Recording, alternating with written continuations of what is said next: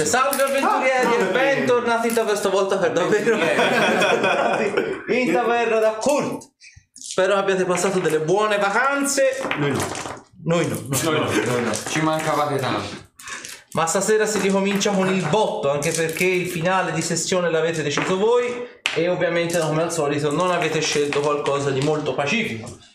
Perché è giusto così. Alias moriremo tutti. Potrebbe. E moriremo in tanti. Moriremo. Potreste, potreste. Ma non tutti. Allora, diamo innanzitutto qualche minuto alla gente per collegarsi, dato che giustamente insomma si saranno ripresi anche loro dai pandori, dai panettoni, tipo Richard Benson, Dai botti, dai botti e dalle botte di Capodanno. esattamente, dalle sbronze di Capodanno, prima Ruderick ne descriveva giusto appunto una, perché gli fai schifo alla me. cioè, veramente che brutto Persone esempio, dai per la gente. È bruttissimo. I ragazzi che ci seguono pensano che sia bello ubriacarsi alla merda stile Ruderick. Esatto. Poi si fa la fine di Orchid. No, Eh sì. assolutamente no. Infatti oggi Ruderick muore, vero? Ma no. Oh spoiler! Buonasera terrapiattisti, salutiamo Fresca al limone. Buonasera. buonasera. Salve, bentornati, bentornati. Allora, io direi a questo punto già cominciano ad esserci un po' di condisi di consalti, di, di, di, Commensali. di commensali, esatto, mi venivano però collegati, potremmo far fare il riassunto. De- essendoci sono state le vacanze di mezzo, vediamo di farlo per bene. Farai il riassunto per la gente di grandi PC? Lo farà? Lo farà! Lo farà? Lo farà! Ruderi! Dannazione. Aspetta. Musica per le mie orecchie. E si porta via la tenda. Esatto. Le citazioni di Fantozzi si sprecano. Eh, dunque, dunque, eravamo rimasti ehm, Nella la merda. Eh, no, No, in, realtà, prima in merda. realtà prima non così tanto ma abbastanza, dopo è andata degenerando la situazione. Se non è come si chiamava la cittadina? Ashtuk. Ashtuk. E ci eravamo trattenuti lì perché appunto c'era questa cosa della malattia che stava dilagando assieme alla corruzione e nel nostro restare lì eh, purtroppo eh, ass- a- abbiamo assistito a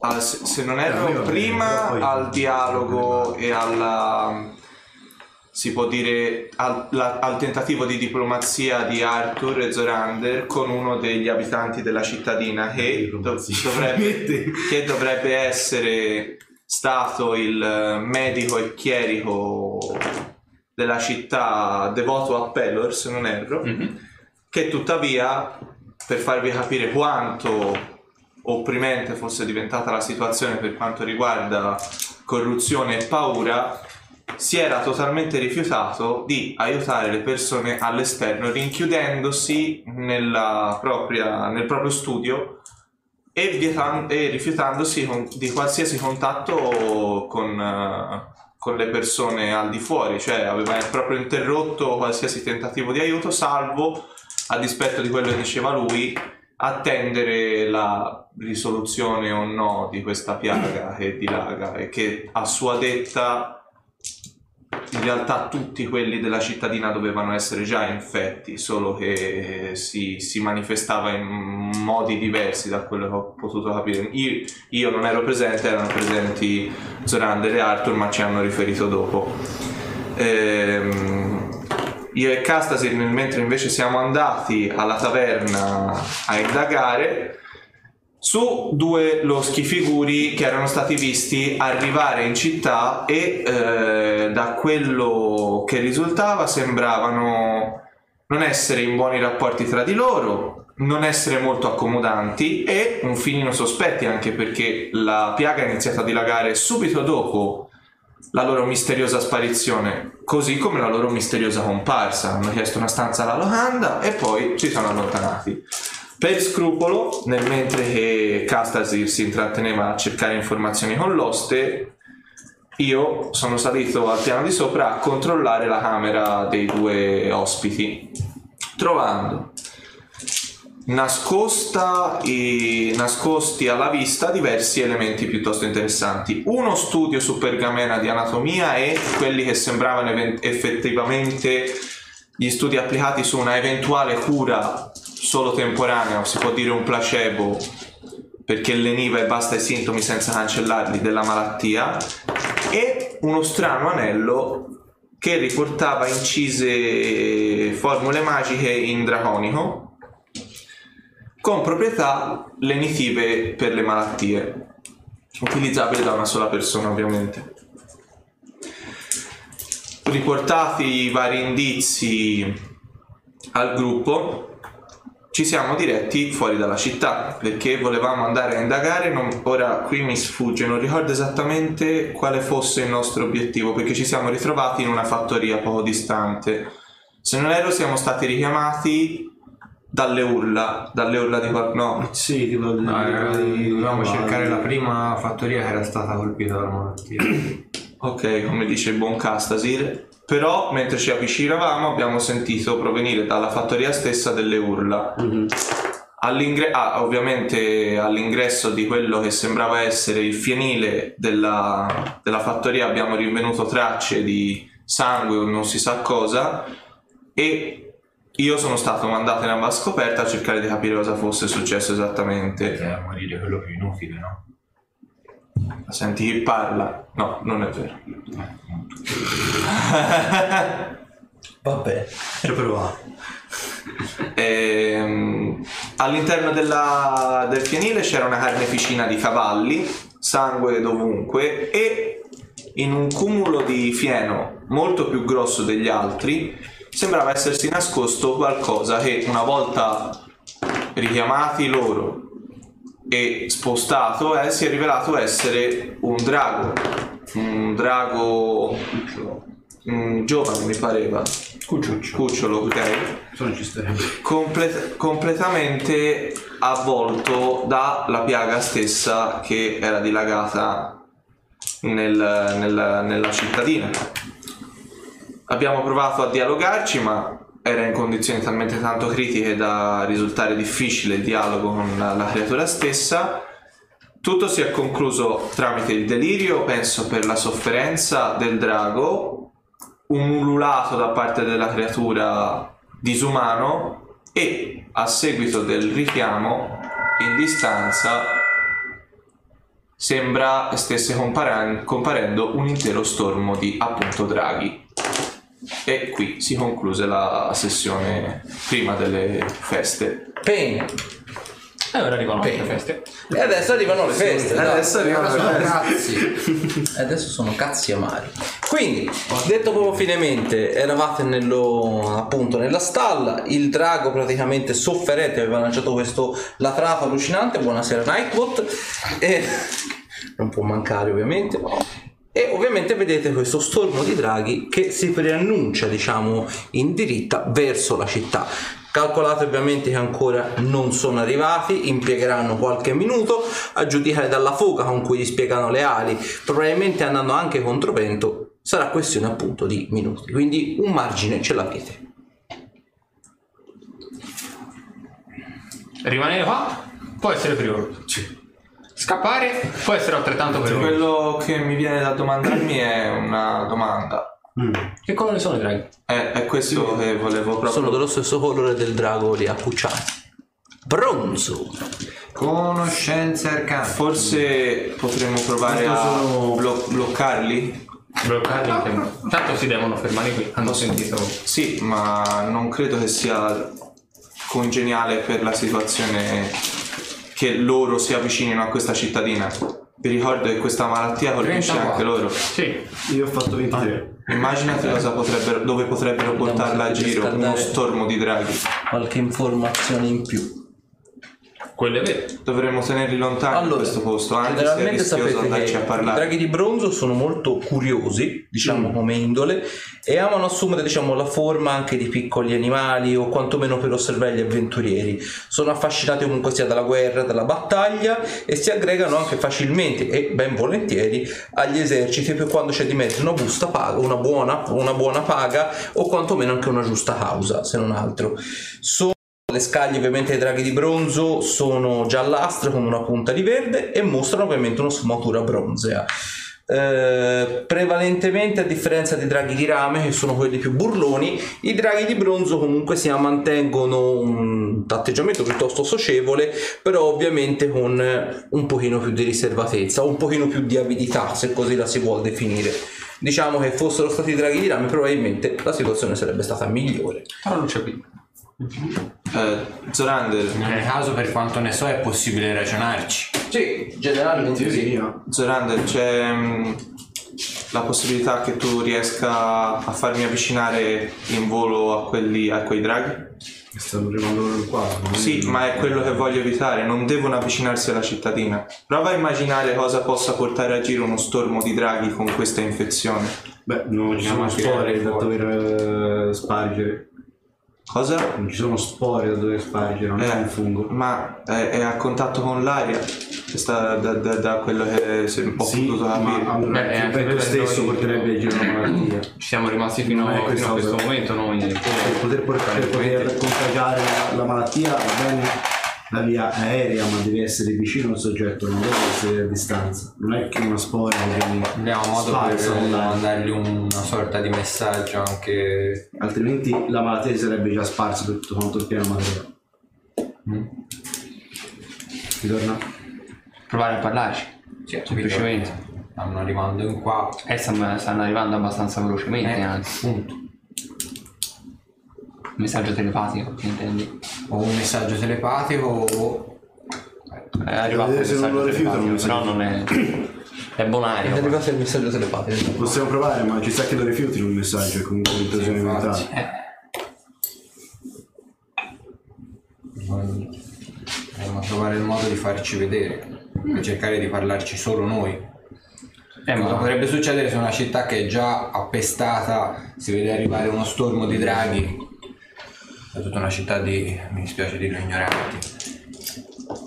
Sì, a parte il giorno dell'Apocalisse, poi tutto il resto... Le- Vabbè, ma tanto sono tutti barricati in casa. Sì, ma dei popolani che si vedono arrivare comunque un- uno stormo di draghi potrebbe portare al caos e conseguente corruzione. Dra- draghi, corruzione. draghi inoltre potrebbero persino essere imparentati con il cucciolo là dentro. Immaginatevi se lo scoprissero. Probabilmente Quindi- sono qua per questo qui, secondo me. Eh, avranno sentito latrato del cucciolo. Non capisco come l'abbiano potuto sentire da così tanta distanza in realtà. Vabbè, Però Ma mi sembra... sai, eh, l'istinto di un parente Ok. lo sente però abbastanza. stiamo, stiamo, stiamo perdendo tempo. Vogliamo avvicinarci? Sì, io mi Butto fuori sbraccio. dalla- butto fuori Esco fuori e mi sbraccio, cerco di farmi vedere. ok voi altri tre? Eh, lo faccio anch'io a sto punto. Sì, andiamo fuori, eh. Ok. I draghi planano ovviamente in vostra direzione. La, fa- la fattoria da dove siete voi, se ben vi ricordate, è una tra quelle più esterne, quindi tecnicamente parlando la cosa va a vostro vantaggio. I draghi di per sé punteranno eh, anche a logica sul primo obiettivo, o quantomeno su quello che potrebbe essere anche la prima cosa a vista. Difatti, notano, diciamo, voi quattro fuori dal, appunto, dal casermone, dal fienile, e sembra quasi che puntino, diciamo, in vostra direzione, quasi come se virassero rispetto al centro città, quindi leggermente più a nord, per così dire. Ok, abbiamo tirato la loro attenzione. E questo è. E questo è un bene volevamo, un no? male. Oh, male. Eh, direi di allontanarsi anche dalla fattoria. Vedete che più o meno stanno andando a grande velocità e a giudicare anche dal vento, da come sta tirando, stanno, no, sì, stanno, volando. stanno volando eh, diciamo contro vento, quindi fanno un pochino più di fatica. Ciò nonostante sembra che la cosa eh, non li scalfisca, anzi sembrano essere anche piuttosto determinati, quindi capite che per qualsiasi motivo siano stati attirati lì, apparentemente parlando, sembra che il motivo sia piuttosto importante, tanto da spingerli a volare con tutta questa veemenza. Eh, calcolate che più o meno avete un minuto per mettervi d'accordo tra di voi, dopodiché i draghi vi piomberanno addosso. Ci si allontana dalla... Beh, sì, sì, dalla andiamo, fattoria. andiamo incontro verso... Sì. Andiamo incontro. Diciamo possibile. Portiamo in direzione della natura più Sì. ampia Li portiamo un possibile. pochino più lontani dalla fattoria. Ok. Se ci stanno, stanno cacciando vedere. noi, vediamo di allontanarli un po' dalla fattoria. Vi faccio cenno di seguirci. Ok. Eh. Prendo le due spalle. Volete studiarvi un piano? Potrebbe essere un buon momento per farlo. eh, A cazzo duro senza futuro.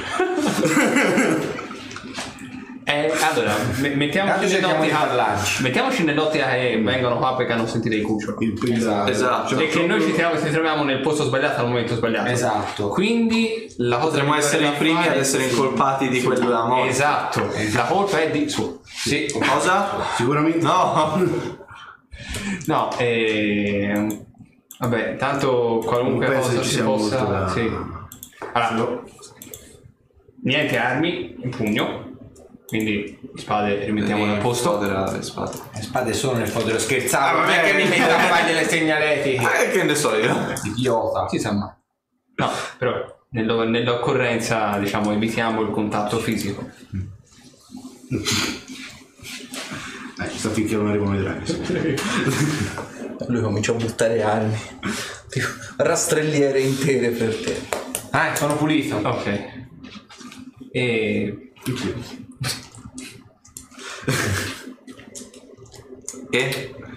proviamo a sentire quello che vogliono. Allora, sicuramente vogliono il cucciolo. Eh, quindi sì. Dovremmo spiegargli perché Non possono averlo. Non posso. È, è- è in quelle condizioni.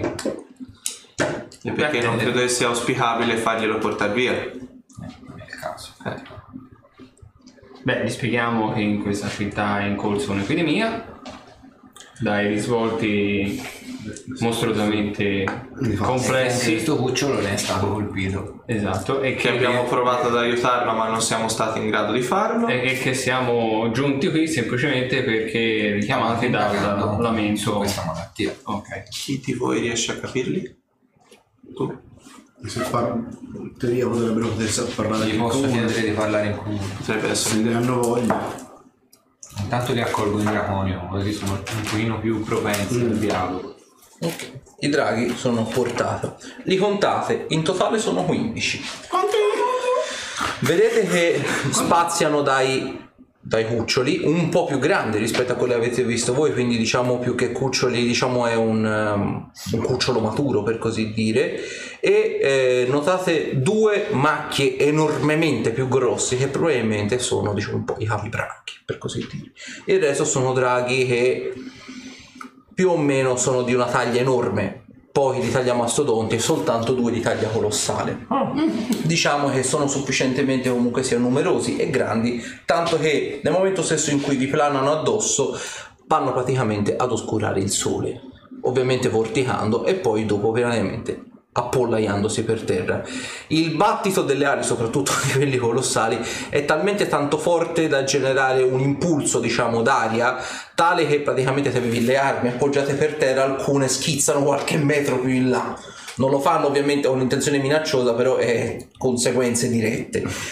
Alcune palizzate degli steccati volano via, si sbarbano praticamente dai chiodi e volano via e alcuni poveri animali per altri che sono lì addirittura d'arrivo, non dove siete voi ma dove il vento colpisce più forte, vengono palesemente alzati per aria e buttati qualche metro più in là.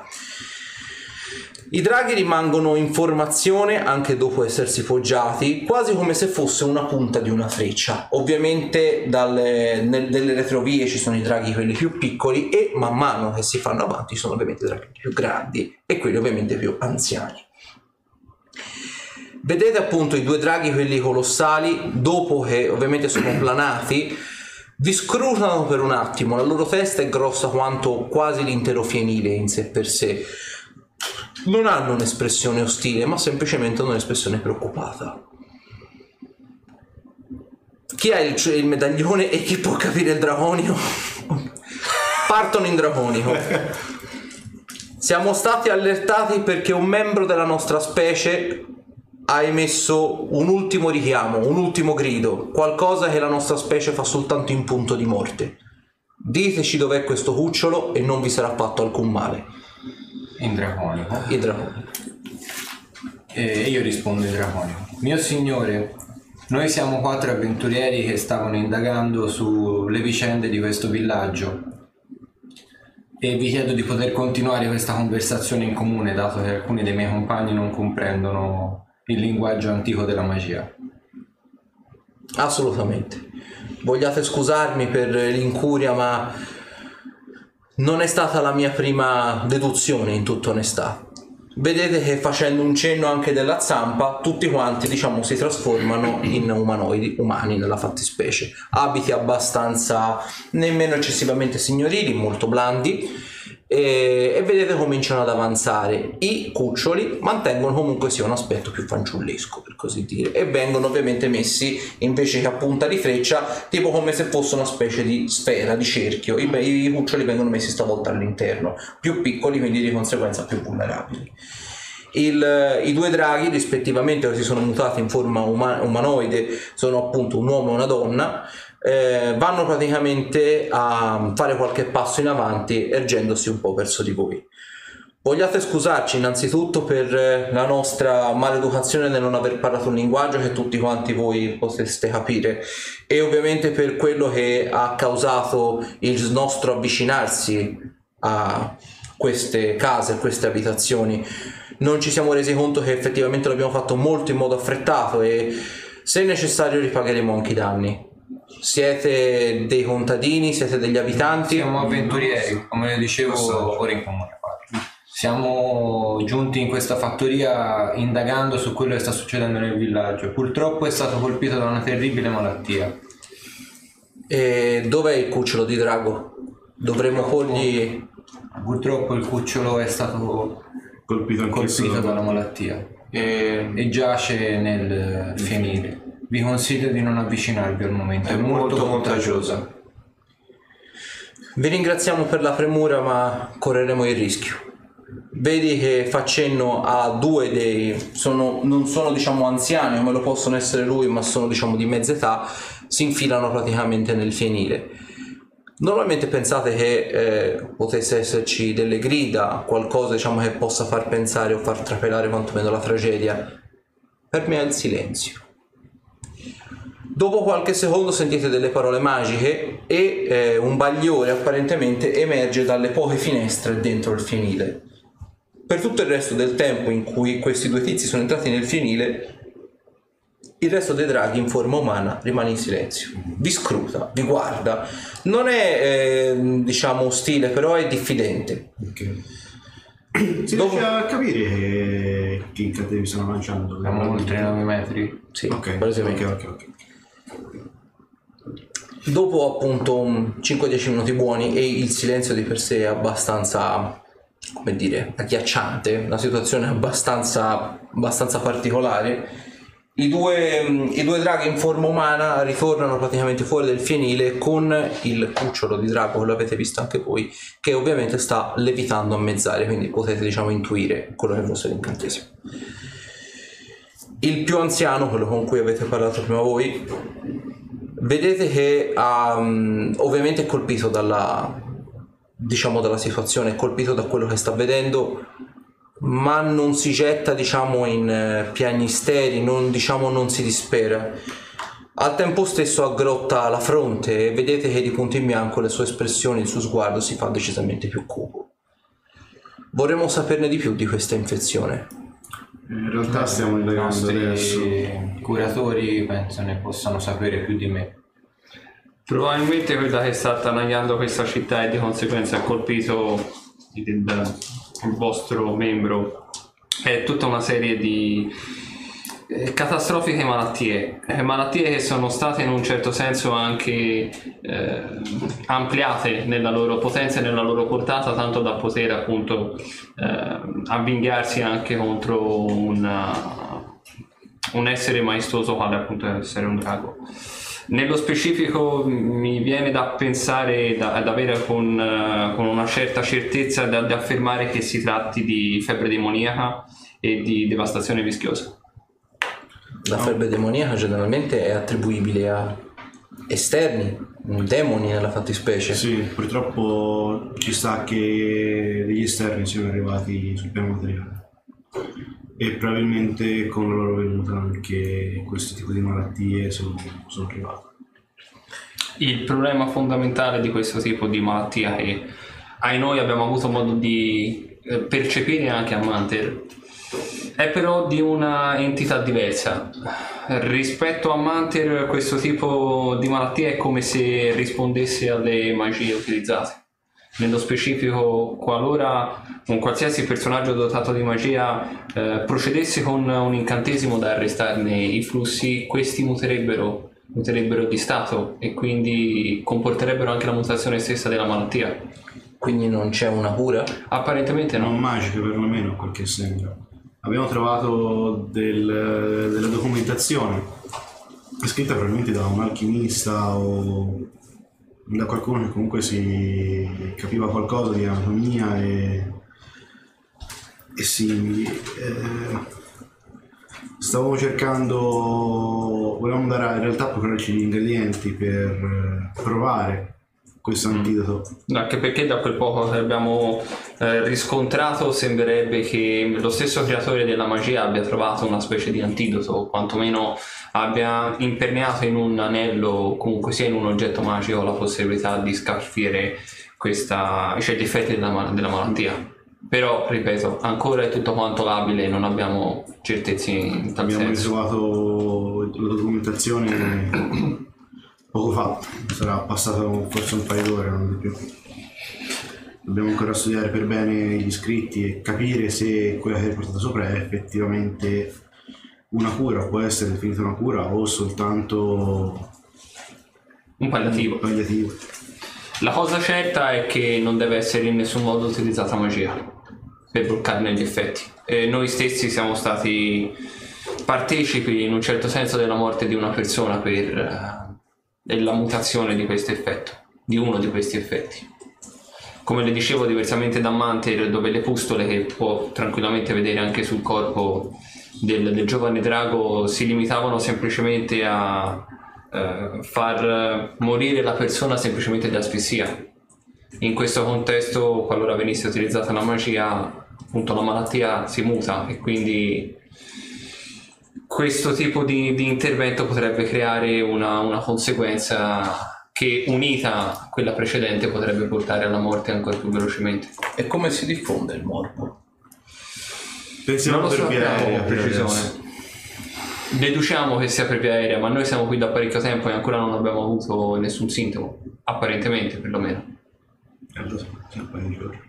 Sì, però rimane comunque il fatto. non sappiamo ancora i tempi di incubazione non sappiamo niente quindi non sappiamo neanche per adesso distinguere se siamo portatori o meno del, del morbo Avete dell'attrezzatura qui in città? medica no, non abbiamo. Avete degli affetti, dei cari? No, no, no, siamo semplicemente di passaggio. Allora allontanatevi dalla città. Cosa? L'intenzione è quella di radere al suolo. Se si diffonde per via aerea non possiamo permettere che si diffonda. Non per noi, il nostro nido è piuttosto lontano da qua. E in tutta onestà mi duole prendere questa decisione. Avrei voluto sapere come ha fatto uno del nostro branco a essere così tanto lontano da casa. Probabilmente chi l'ha rapito è qualcuno che si è intrufolato nel nostro nido, che lo ha rapito probabilmente quando era ancora dentro l'uovo. Nel delirio in realtà il piccolo diceva era stato il suo eh, ego, no, Eh, Il, il, la sua mm, superbia, vanagloria la sua superbia a cacciarlo in questo guaio. e io sono stato il primo a incontrarlo perché ho riconosciuto il linguaggio. Non so ricondurlo a cosa esattamente, ma sul corpo c'erano tracce di aghi. Probabilmente gli era stato prelevato del sangue. Sì, anche perché se non ricordo male uno degli ingredienti per eh, la cura sembrerebbe essere proprio sangue di drago. Probabilmente non, non confondo le parole, ma il cucciolo poteva essere una, una preda ambita per distillarne uno degli ingredienti. Posso muovere un suggerimento che non comporti il radere al suolo la città? Non vi posso assicurare che lo ascolteremo, ma prego. Potreste distruggere prove piuttosto tangibili di un'eventuale ulteriore scoperta su chi fossero gli individui che hanno portato eventualmente tutto ciò qui. Potreste limitarvi a una sorta di legge marziale? Il Stra- problema dove sta? Nel momento stesso in cui si diffonde per via aerea, al momento è circoscritto qui in città. Magari qualcuno potrebbe andare a nord, a sud, a est o, nel caso del nostro nido, a ovest. Non possiamo permetterci che questa epidemia arrivi nel nostro nido. Ci dispiace per chi abita qui, siamo contro l'omicidio, ma qui si tratta di mettere in pericolo molte più vite. È una piccola cittadina per fortuna, la maggior parte di questi sono contadini, non andremo a squilibrare gli equilibri politici del vostro mondo. Questo Rimane comunque però il fatto con tutto il rispetto che comunque essendo una piccola cittadina difficilmente hanno la possibilità di spostarsi. Rimarrebbe comunque circoscritta nella zona.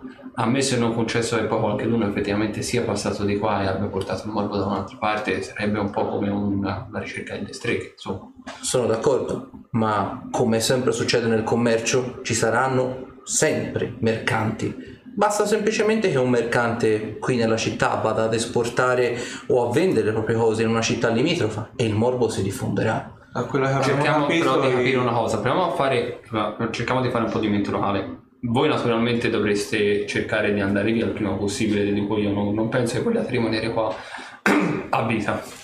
Il nostro intento era quello di capire se effettivamente la malattia si propaga per via aerea o vi sono altre modalità. Possiamo avere del tempo prima di far radere al suolo la città e capire questa cosa?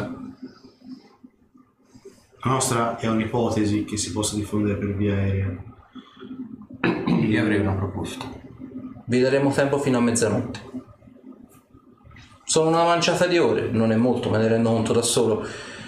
Ma io e il mio branco dobbiamo tutelare la nostra specie, la nostra razza e i branchi qui vicino. Nemmeno farlo apposta, qui vicino, sulle montagne qui vicino, c'è un folto, folto gruppo di draghi d'argento. Sono da sempre nostri compagni, sono da sempre nostri cugini, dobbiamo tutelare anche loro. Non possiamo permetterci che questo morbo arrivi sulle montagne, perché sicuramente se si diffonde per via aerea diffonderà il morbo a tutti quanti. Nessuno sarà più libero, quindi vi diamo tempo fino a mezzanotte. Fatevi trovare lontani dal villaggio per allora. Mezzanotte. Eh, che ore sono adesso? Ora fate conto, sono le 11 di mattina più o meno. Quindi, Ci avete il resto della giornata. Mezza giornata. Alla proposta? Eh, la proposta in realtà richiedeva un pochino più di tempo. Quindi cerchiamo di Almeno farlo breve. 24 ore. Ah, per... Per eh, andare alla città santa, mm. a Sarim, magari sportato da uno di loro signori, e Fare intervenire uno dei sacerdoti? più che altro rendere partecipe Sarim di quello che sta succedendo. Non abbiamo 24 ore, ne abbiamo 23. Potrei Eh? chiedere Sì, se non è 23. troppo. Ci sta- comunque stanno ascoltando il discorso di Aster, no? Se noi ne siamo sprovvisti, ma vorremmo far esaminare la cosa, come diceva Cassa, se era qualcuno di qualche guaritore più esperto di noi. Qualcuno di voi può magari accompagnarci a Sacrim con incantesimi di teletrasporto per cercare un palliativo di questa cosa. Le nostre capacità magiche non arrivano a tanto, in tutta onestà. Per quanto i miti e le leggende del vostro popolo ci indichino come degli dei scesi in terra, la nostra magia è assai più debole rispetto a quello che si crede. E in volo quanto impieghereste per arrivare a? Eventualmente. Non sacrificherò nessuno del mio gruppo per andare in altri ipotetici popolai.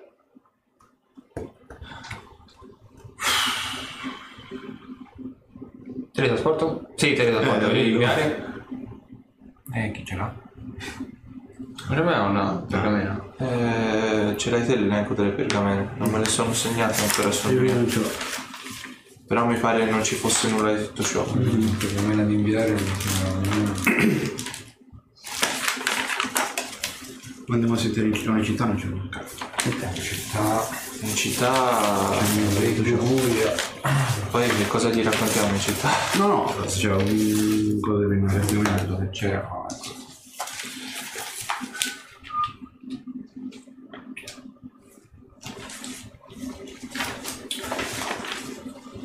Ma le che c'erano nella borsa l'ho venduto, che abbiamo venduto e non c'era inviato. Io non ho nulla di...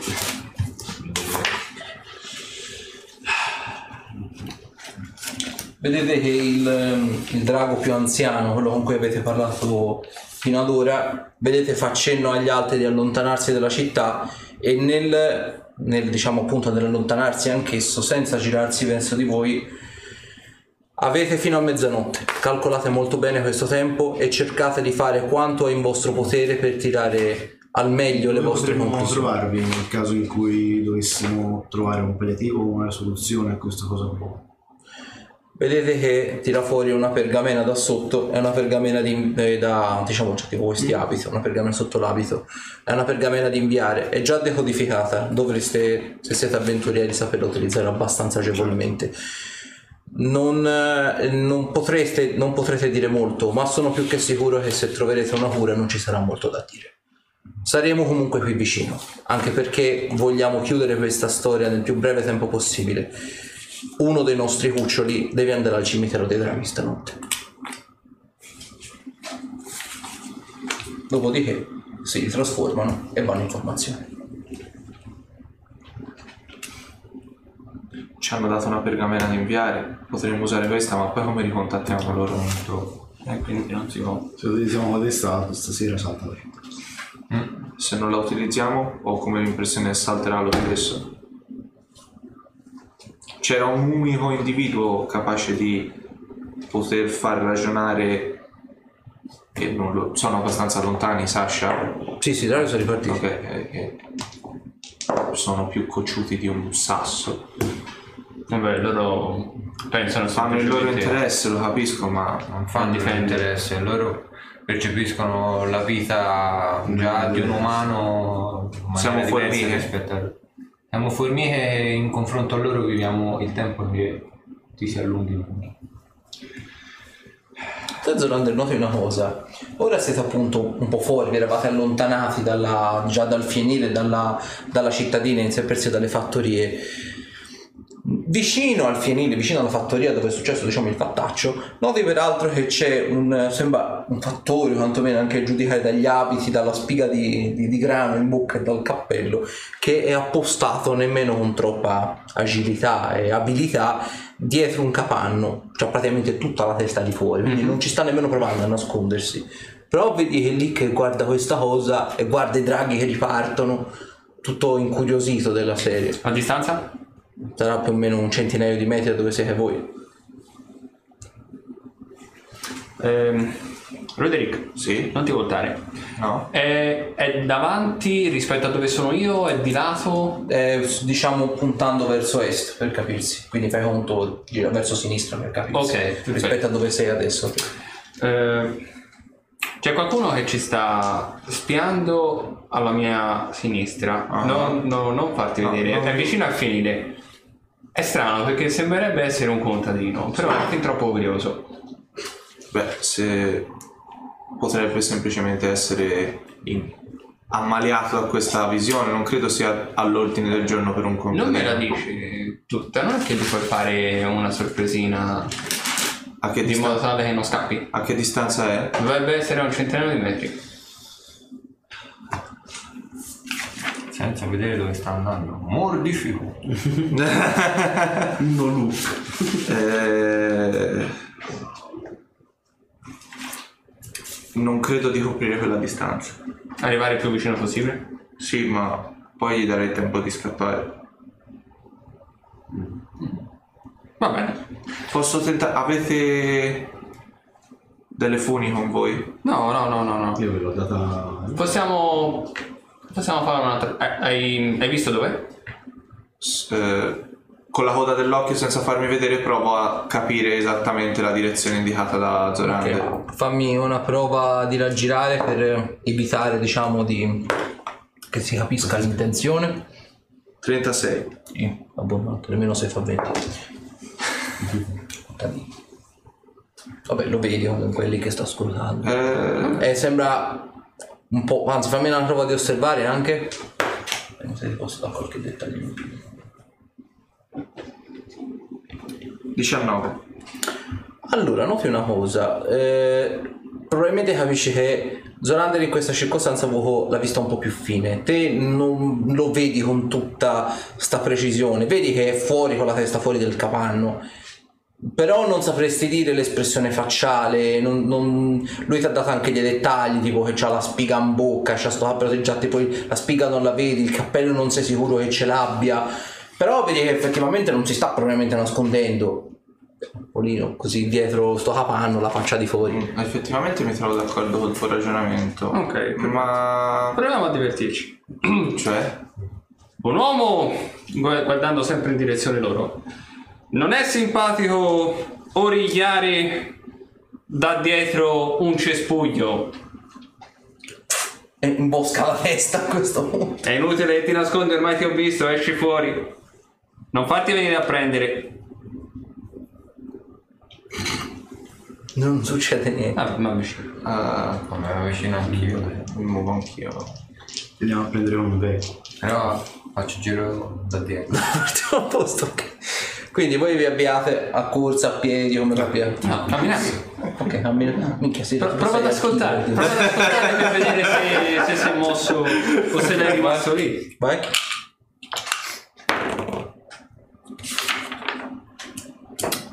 E parte la musina delle iene. Sì, esatto.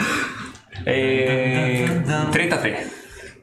Ok, allora, di per sé senti tipo Non correre! e sta correndo. Voi andate più o meno in direzione dove l'avete visto col capanno, e come nei migliori film thriller, naturalmente lui scappa nella direzione opposta, dove appunto c'è il buon cazzo. Questo tizio che palesemente si sta cagando addosso, cioè te lo vedi proprio l'espressione terrorizzata che stava facendo il giro della fattoria. Fate conto che disegniamo anche c'è la birra qui. Oh ma salve! Facciamo conto, qui c'è il capanno. Eh, io mi ostino si trova a poeta. disegnare con questo. Voi l'avevate visto inizialmente, prendiamo il goblin qua. Ovviamente voi state andando in questa direzione e invece il buon Castasir sta facendo diciamo il giro tipo da qua. Quindi nella fattispecie io questo non lo devo usare perché tanto non scrivo. Quindi nella fattispecie te Zorander senti tipo che lui scappa tipo in qua, te invece Castasir come nei migliori appunto film dove l'assassino anche se quello corre a piedi ci arriva lo stesso, te veramente camminando te lo vedi quando lui gira l'angolo in qua e stava andando verso delle altre fattorie. Oh placco! Vai, fammi una prova di lotta. Povero contadino. Vedere fate i contadini. Cosa fece la curiosità al gatto? Povero contadino. Sì, ho fatto anche uno, va bene. Io ho fatto 39. Eh, Praticamente 29, 29. Praticamente guarda, senza nemmeno troppa forza, vedi lui che stava correndo, inciampa tipo in una zona di terreno, lo richiappi, là! lo richiappi al volo. Oh. Oh. e lui comincia a scattare, no, lascia- lasciatemi voi siete dei demoni, siete de- de- de- de- delle bestie, stregoni. Comincia a dibattere, voi sentite ovviamente il tuo storiasso incredibile dall'altra parte della Da casa. voi non lo ha messo a suo agio, vero? No, secondo me l'ho messa a serio. Aiuto, aiuto, comincia a urlare come un pazzo. Allora, Ora ti guarda in faccia tipo... Il guercio. Sgranna gli occhi. Pieno di cicatrici. uh. Ci diamo una calmata? Intimidire. Cazzo è intimidire, porca miseria. 33. Vedi, questo non ti risponde nemmeno. Annuisce e basta. Tipo. Siamo noi Comincia a sentire l'aiuto che hai dell'umido, peraltro. giusto? Eh, sì, sì. Ad altezza inguine. Eh, si è pisciato addosso. In una circostanza del genere lo capisco anche.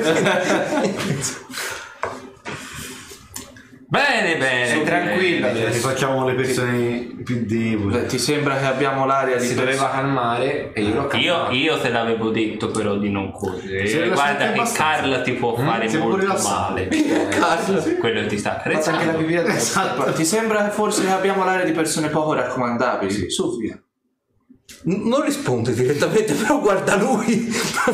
Guarda che lui è il più buono tra di noi, è tranquillo come... è buono come il pane. Vedi che ti sta fissando le cicatrici adesso. Diciamo che lui non è per la sofferenza. No. È per soffrire al posto degli altri. E Volete dei soldi? Non ho molto, vi vogliamo darò i miei soldi. niente. Vogliamo calmo, sapere perché eri là dietro a bighellonare e a controllare quello che stavamo facendo. È casa mia questa. Ah, Casa tua. Casa tua? Il fienile è casa tua? La, la fattoria dove mi ero imboscato, sì, casa mia. Quindi il fienile è tuo? E non ti sei mai accorto di niente di quello che c'era dentro? O di quello che stava succedendo là dentro? Beh, Nel senso, ci vado di tanto in tanto, metto a posto gli animali, voglio dire, ma Eh, sarà un no. paio di giorni che ero fuori, fuori città, non voglio accorto di niente, dentro è un mattatoio. Casa Eh, dovremmo ci sono fare più cavalli. Eh no, o meglio, ci sono ma sparsi un po' dappertutto. Cosa avete fatto i miei cavalli? Noi Noi no, niente, noi niente. oh, signore. Sembriamo- ti sembriamo delle cattive persone. Secondo te Hai visto uscire... Hai visto uscire delle persone con un drago che fluttuavano? Lo, lo lasci, dai, li, liberalo per forza, Ah, sì. almeno forse. se lo libera Cominciamo oh, no, già non credo che sia in condizioni di scappare, direi. Sì, palesemente mi tremano le gambe. Allora, si mette un attimo a sedere. Che non hai intenzione di scappare, non hai intenzione di scappare, un, vero? po', un po', un po' si ritrae. Sì. Va bene, non la toccherò. Seduto e, e lo faccio sedere su una Sì, sì. panca tipo. Allora, mette a sedere Con- leggermente, eh, con, con gentilezza. Mette a sedere anche per terra, tipo... tipo scout. Sì, bravo. Fai il cerchio. Magari dove non c'è più sciata. allora, facciamo un discorsino. Cerchiamo di fare un po' il punto della situazione. Esatto. Quindi lei era fuori dalla, dalla città? Sì. O lontano semplicemente dalla... No, mi sarò assentato per, non so, 4-5 giorni. C'è mia moglie e mia figlia che badavano agli animali, alle bestie. E E, la, fattori- e la, la casa rispetto alla fattoria? Dove si trova?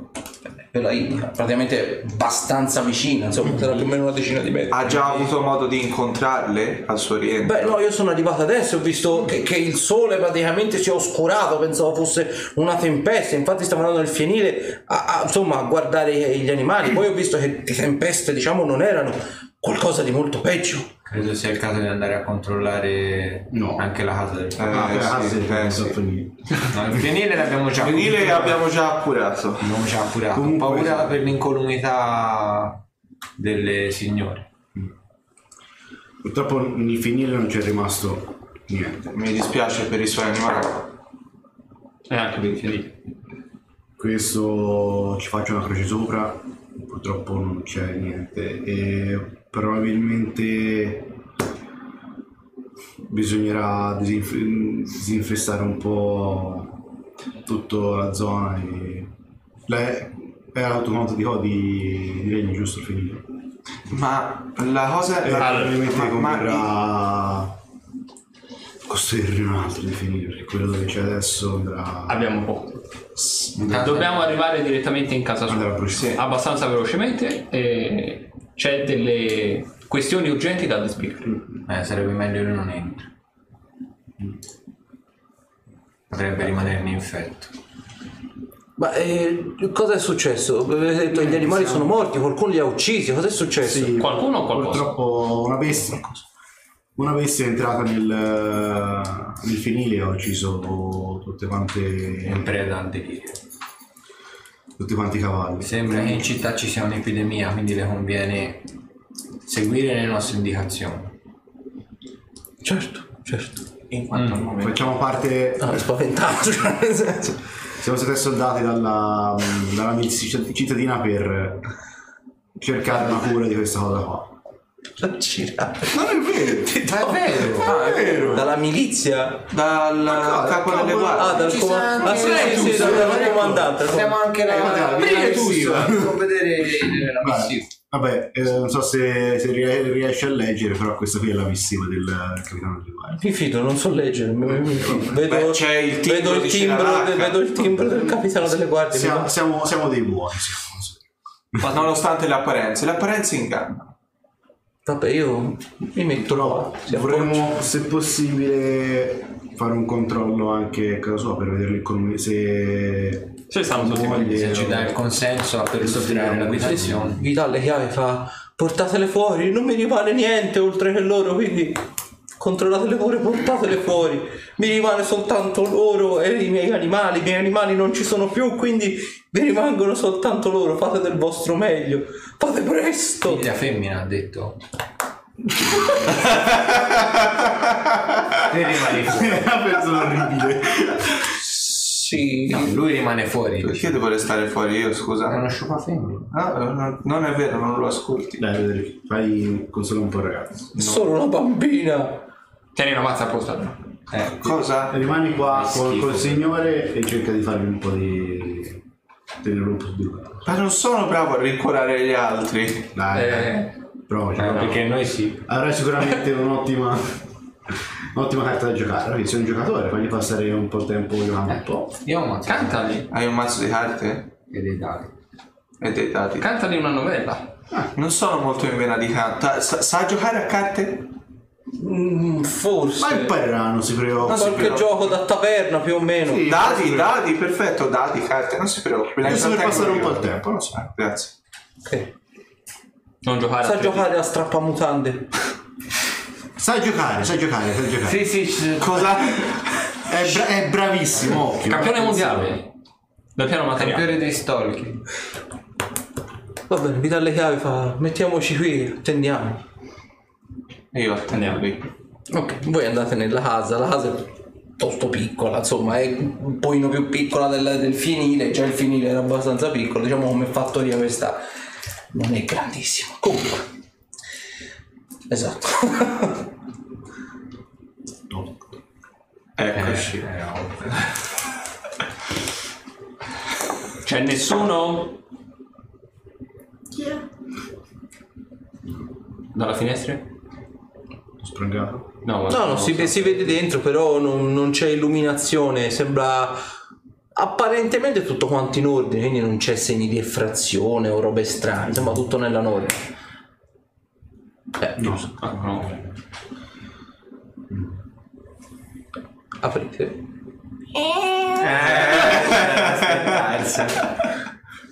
Allora, quindi Roderick te sei rimasto fuori. Sì.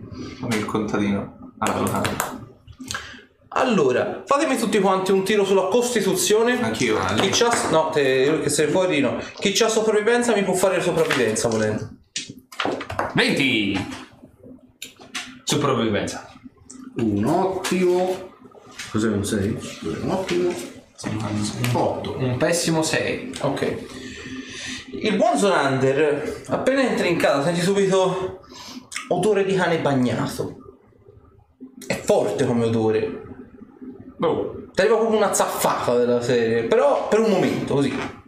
Non sai se quando hai aperto e poi diciamo il classo di chiuso e poi esce e poi diciamo non si abitua o se persiste, però non lo senti più. È arrivato per un secondo.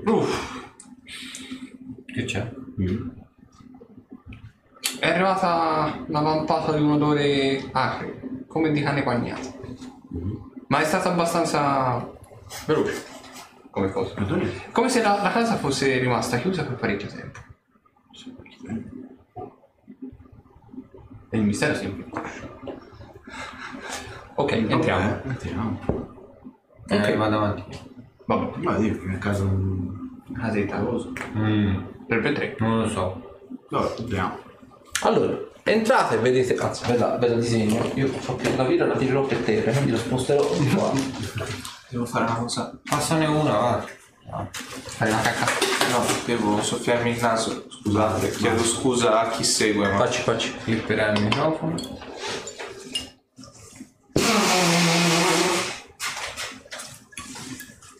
Iscritti, cosa state bevendo? Noi abbiamo della baffo d'oro avanzata da Capodanno. Eh, gli sto togliendo l'etichetta, porca E miseria. tanto non, non ce la mette la pubblicità su- sulla baffo d'oro, mortacci loro. Ce la mettono su altro, ma non sulla baffo d'oro. No. Quindi la potete anche non togliere, tanto non. Ma è diventato un ritrovuto.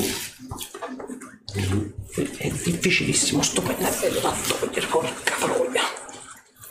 rimetta a posto il lapis.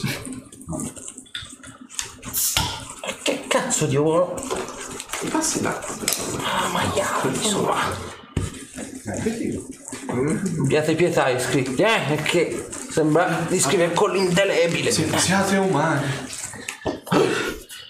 Morto il mega direttore galattico, peraltro. Davvero? Poveraccio. Allora, questa è l'entrata. Ah, pound. Vabbè, beh, la classica entrata come la faccio sempre io. Allora, c'è una buona illuminazione ancora, sono le 11, quindi di conseguenza eh, il sole è bello alto, ora perché i draghi sono andati via, e quindi di conseguenza il sole diciamo permette una buona visuale. Qui c'è l'entrata per quello che avete visto da fuori, che è apparentemente il soggiorno, di qua c'è tipo una, una cuci- un cucinotto, vedete qui c'è l'entrata, di qua c'è la rampa di scale che sale, Mamma mia, sono piccole. E questa vedete che è un- una piccola stanzina adibita tipo eh, diciamo tipo magazzino, c'è tipo delle librerie, c'è diciamo molta roba accatastata, quindi c'è di tutto un po', anche qui c'è tipo un altro mobiletto, eccetera, eccetera, sì, tipo uno sgabuzzino. Però diciamo c'è anche un tavolino, quindi può essere utilizzato un po' per tutto quanto. E qui appunto c'è la cucina e di qua il salotto. E poi le scale che vanno su.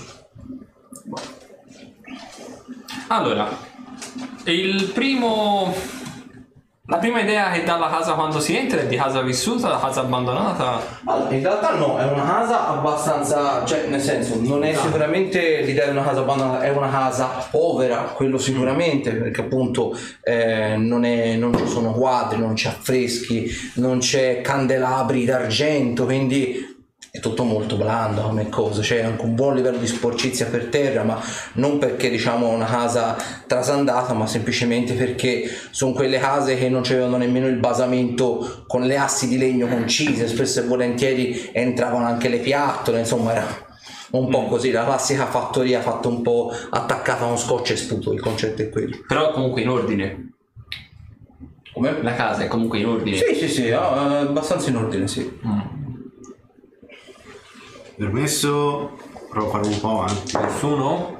Aspettate, devo segnare, poi non so se l'avete preso. No. No, perché tanto sapevamo non ci seguiva.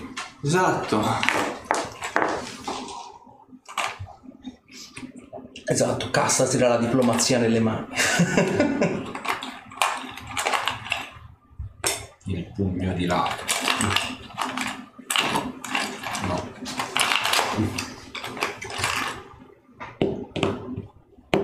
Direi di partire dal soggiorno. Beh, saranno tre, tre stanze in croce. Posso guardare anche tu, attenzione. Possiamo sentire direttamente il venditore. No, quella non serve. Grazie. No, ho è caduta la catenina. Ok, cominciamo dalla cucina. Cucina soggiorno. Non si era detto dal soggiorno. Questo. Vabbè, dimmi. Ah, no, vabbè. anche tutti e due insieme. Questa è la cucina Sì, sì, questa è la cucina quella del soggiorno. Quindi? Soggiorno. Cucina. Allora, Io vado a vedere su allora. Che Cazzo è Cluedo. sì, esatto. Quindi? Cucina. Siamo tutti Io vado- d'accordo? andiamo in cucina. Ok. Quindi poteva andare in soggiorno. Allora, qui vedete quello che sembrerebbe essere il classico piano per cucinare, dove generalmente si possono appunto preparare le pietanze, dove si fa un po' di tutto, tra virgolette, il classico tavolo appoggiato sul muro. Qui c'è un minuscolo lavabo, ma veramente minuscolo. Qui c'è appunto il classico tavolo con quattro sedie. Questa vedete che è attaccata al tavolo semplicemente perché appunto l'ho detto era lui con la moglie e la figlia, quindi probabilmente il classico tavolo da 4, ma una di queste seggiole non veniva praticamente mai utilizzata. È una cucina abbastanza piccola, vedete peraltro che eh, sul tavolo appunto dove c'era disposto diciamo del, del cibo dove generalmente appunto si cucina del cibo c'è una mannaia piantata in quella che poteva essere diciamo una coscia di pecora Ormai. Sì, sembrerebbe essere, diciamo, muffita. Quindi vedete mosche, vedete anche un principio di larve e qualche formica qua e là. Come sta l'uomo? Quindi è da tanto. eh. Tanto è qui. Non è fresco. però. Possono essere ricondotti a 4 giorni. O di più. Fammi una prova di guarire per lo stato di, tra virgolette, decomposizione, se così la si può definire. 22. Sì, a voglia. Quattro giorni, forse, forse anche di più. 26 anzi. Que- Comunque Comunque sicuramente quattro giorni, poi a seconda dei fattori climatici, a seconda dell'umidità, a seconda ovviamente anche della ventilazione qui dentro, potrebbero esserci anche più giorni di, diciamo, di imputridimento, tra virgolette, come anche meno. Già un- l'umidità gioca molto a sfavore si deteriora molto prima, ecco. Ma apparentemente in questa cucina non c'entrano da quattro giorni. O perlomeno non muovono quella coscia di, di pollo da quattro giorni. No, un po'. Ma vediamo il resto a questo punto. Gli abbiamo messo a giorno e poi viene. Aprendo le, le- le dispense c'è nulla di particolare. Ah, che fammi può- una prova di può osservare. venire All'occhio.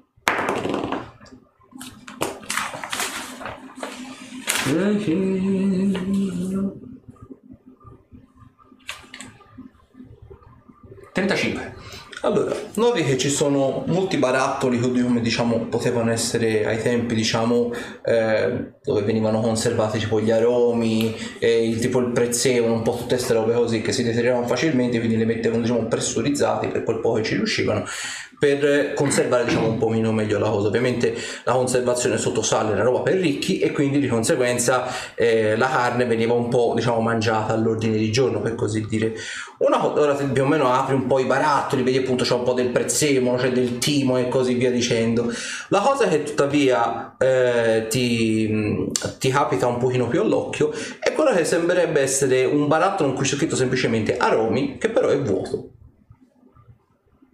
e sul, sul fondo diciamo di, di questo barattolo con degli aromi ci sono delle macchie peraltro di inchiostro inchiostro secco Mm. Interno o esterno? esterno cioè interno scusa cioè dentro il barattolo c'è dell'inchiostro l'inchiostro. Ok.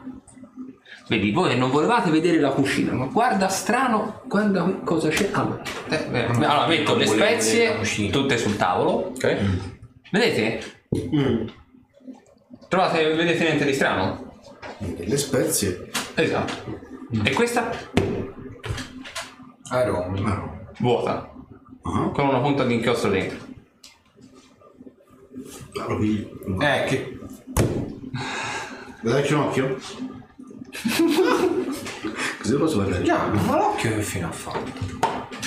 Non lo vuoi sapere. No, mi preoccupa. Boh, provo un po'. Eh, Eh sì. Devo fare il dito, si può secco secco. chi c'ha alchimia mi può fare una prova di alchimia per eh, Io ce l'ho. determinare la No. Mi sa che no. Sì, ce l'ho perché ho l'armatura con fatto. Non ci ho mai messo gradi, però. 5. ok 5 è inchiostro 8. è inchiostro Ora serviva il manetto magnifico. Eh, È strano. È Sì, semplicemente una curiosità, sì. è strano. Cosa ci fa un barattolo vuoto con scritto aromi vuoto? Tra l'altro gli altri aromi sono bene o male a metà. Ed era nascosto. Domanda. Ha odore di cosa sa? Aprendo il barattolo e annusandoci... tipo rosmarino una roba del genere è un barattolo più piccolo quindi diciamo per contenerci un piccolo quantitativo di aromi però generalmente sì rosmarino l'odore un attimino e si percepisce un po' di più Mm, ok. Provo a prendere tipo un coso, un ramoscello di sta roba qui e provo a mettere. Cioè sta se metto tutto un ramoscello tipo di rosmarino, di. Oppure se lo pieghi generalmente sì se lo arriccioli un po' perché è tipo un barattolino tipo piccolino. così Sì, sì, sì, sì, sì. Lo facciamo vedere anche in camera tipo così Ok, ok. Quindi deve comunque piegarle. sì esatto però volendo c'entra il concetto è quello O tutte quante ci starebbero dentro. Qua un po' stimato. sì sì se ce le pigi dentro sì ha voglia c'entra Ok, il barattolo, ne affaccio fuori. Roderick, Eh? vieni qui. Lei venga. Faccio venire anche lui? Ah, fallo aspettare. lui. Ah, aspetti un attimo. Fagli vedere questo e chiedigli cosa ci tenevano dentro per la precisione. Ah, d'accordo. Vabbè, eh, andiamo a controllare sul giorno. Mhm. ok Gli faccio vedere il barattolo al, al tipo. Cosa tenevate dentro questo barattolo? vedi ora te l'avevi tappato o era, sta- era tappato o stappato il barattolo Io l'avevo stappato. Eh, sta qua. Passa. Ok, Eh, vedi lui non è che te lo strappa di mano, però vedi che lo prende un po' con una certa, non passami il termine, violenza per così dire. Capisci che oh, probabilmente c'è dentro qualcosa di importante. Vedi che guarda dentro e vede che c'è te fa. "Mm, chiedi ai tuoi amici se hanno trovato qualcosa dentro. Te sei ancora affacciato? No, sono rientrato dentro. Ah. Vieni con me o, o pensi di andartene se mi avvicino a parlare con loro? Beh, eh, starò qui. Se, se mi garantite che farete luce su dove sono mia moglie e mia figlia, io starò faremo, qua. faremo il possibile. Lei mi aspetti qui. Ha detto di chiedere che cosa c'è. Cosa ci fosse dentro il barattolo? Ok. Eh, beh, a questo punto avvic- mi avvicino all'ingresso anch'io. Eh, ha detto di chiedervi. Vi vedo? Innanzitutto, sono all'ingresso. Eh, noi Sì, siamo andati siamo un po' guardati dentro. Ah, ragazzi, Oh, Che c'è? ha detto di chiedervi cosa ci fosse dentro. Era vuoto, c'è solo una macchia di inchiostro, si vede abbastanza bene. Ho È una scritta aromi, fine. Buono. Vado a riferire al tipo. Ovviamente lui doveva dirci che cosa c'era dentro. Eh, Infatti. che sono tutti lui? Ok. Ma chiedo sta cosa. Dall'omino. Sì, Gli chiedo sta, gli dico sta cosa. E lui fa doveva esserci è una specie di eh, come si può dire eh, piccolo rituale che avevamo io e mia moglie dentro tenevamo, tenevamo un, un piccolo rotolo di pergamena nessuno dei due sapeva scrivere ma ovviamente disegnare in modo rudimentale come tutti qualora ci fosse stato un imprevisto qualora ci fosse stato qualcosa di strano e io non fossi stato in casa, capita di- è capitato diverse volte che io dovessi andare fuori città per esportare i prodotti della mia terra eh, o semplicemente per andare a commerciare qualcosa. Qualora fosse successo qualcosa, lei avrebbe dovuto anche semplicemente indicarmi cosa era successo, disegnarlo se poteva e lasciarlo in quel barattolo. Adesso quel piccolo foglio di pergamena non c'è più. Quindi se lei non ha potuto lasciarlo lì dentro significa che o qualcuno lo ha trovato e l'ha preso o lei non ha avuto il tempo di mettercelo dentro. Mi aspetti qui. Mi riavvicino alla casa. Eh, ragazzi, Sì? Eh, a quanto pare era una specie di sistema d'allarme, se vogliamo metterla così, con- tra il contadino e la moglie. C'era un rotolo di pergamena dentro e ha detto che erano rimasti d'accordo qualora, nonostante non sapessero scrivere, chi dei due avesse avuto un problema e non fosse stato presente avrebbe dovuto lasciare un disegno all'interno di quel rotolo dentro al barattolo. Ma da quello Non c'era niente. non c'era niente, quindi da quello che ho potuto capire e che mi ha potuto dire, o non ha avuto tempo di farlo o è stato sottratto. Però torno in cucina, no? No, Ok. magari per approfondire. Chiedili se è capitato altre Fallo volte. venire qui, tanto non c'è niente al piano di sotto. Vieni con noi e io lo dico da... Io torno in cucina e gli do una stacciata. Ok, mi puoi fare una prova di scelta. Se vuoi prendere il 20, un'oretta ti ci andrà via, perché insomma c'è diverse cassetti, cassettini, mensole, mensoline. Non è tanto grande, però di orifizi anche tra tipo le tavole di legno ce n'è. Quindi insomma. Scusa. Ok, eh, caricando il- quindi prendi il 20? Mm, Prendo il 10 per adesso. eh. Ok, quindi più o meno ti va via una mezz'oretta. Sì. Ok, eh, prendendo il 10 quanto fai? Mm, Penso fare tipo 12. Mm, 13. Apparentemente... Aspetta, dimmi con pensiero quanto? Sì, 13. Niente diciamo differente da quello che avete già trovato. Avete detto che era in cucina questo barattolo? Dove l'avete trovato esattamente? È riposto sotto la dispensa. Ci sono altre credenze vicino alla dispensa che hanno visto loro? Ce n'è una dove c'era appoggiato tipo un piccolo barattolino di sale, uno di zucchero. Io provo, a cer- io provo a cercare anch'io in quella zona, indirizzandomi verso eventuali altri barattoli. Ok, fammi una prova di cercare. Sì. 22. Allora, di per sé non trovi niente, nel senso, vedi eh, tutto abbastanza in ordine, quindi c'è questo piccolo barattolino di sale dove appunto c'è il sale, barattolino di zucchero dove c'era un piccolo quantitativo di zucchero e noti peraltro una cosa, il- tra il barattolo di sale e quello di zucchero c'è tipo una ciocca di peli, lunghi peraltro, grigiastri. Io riprendo. Eh, Che trovo? questi.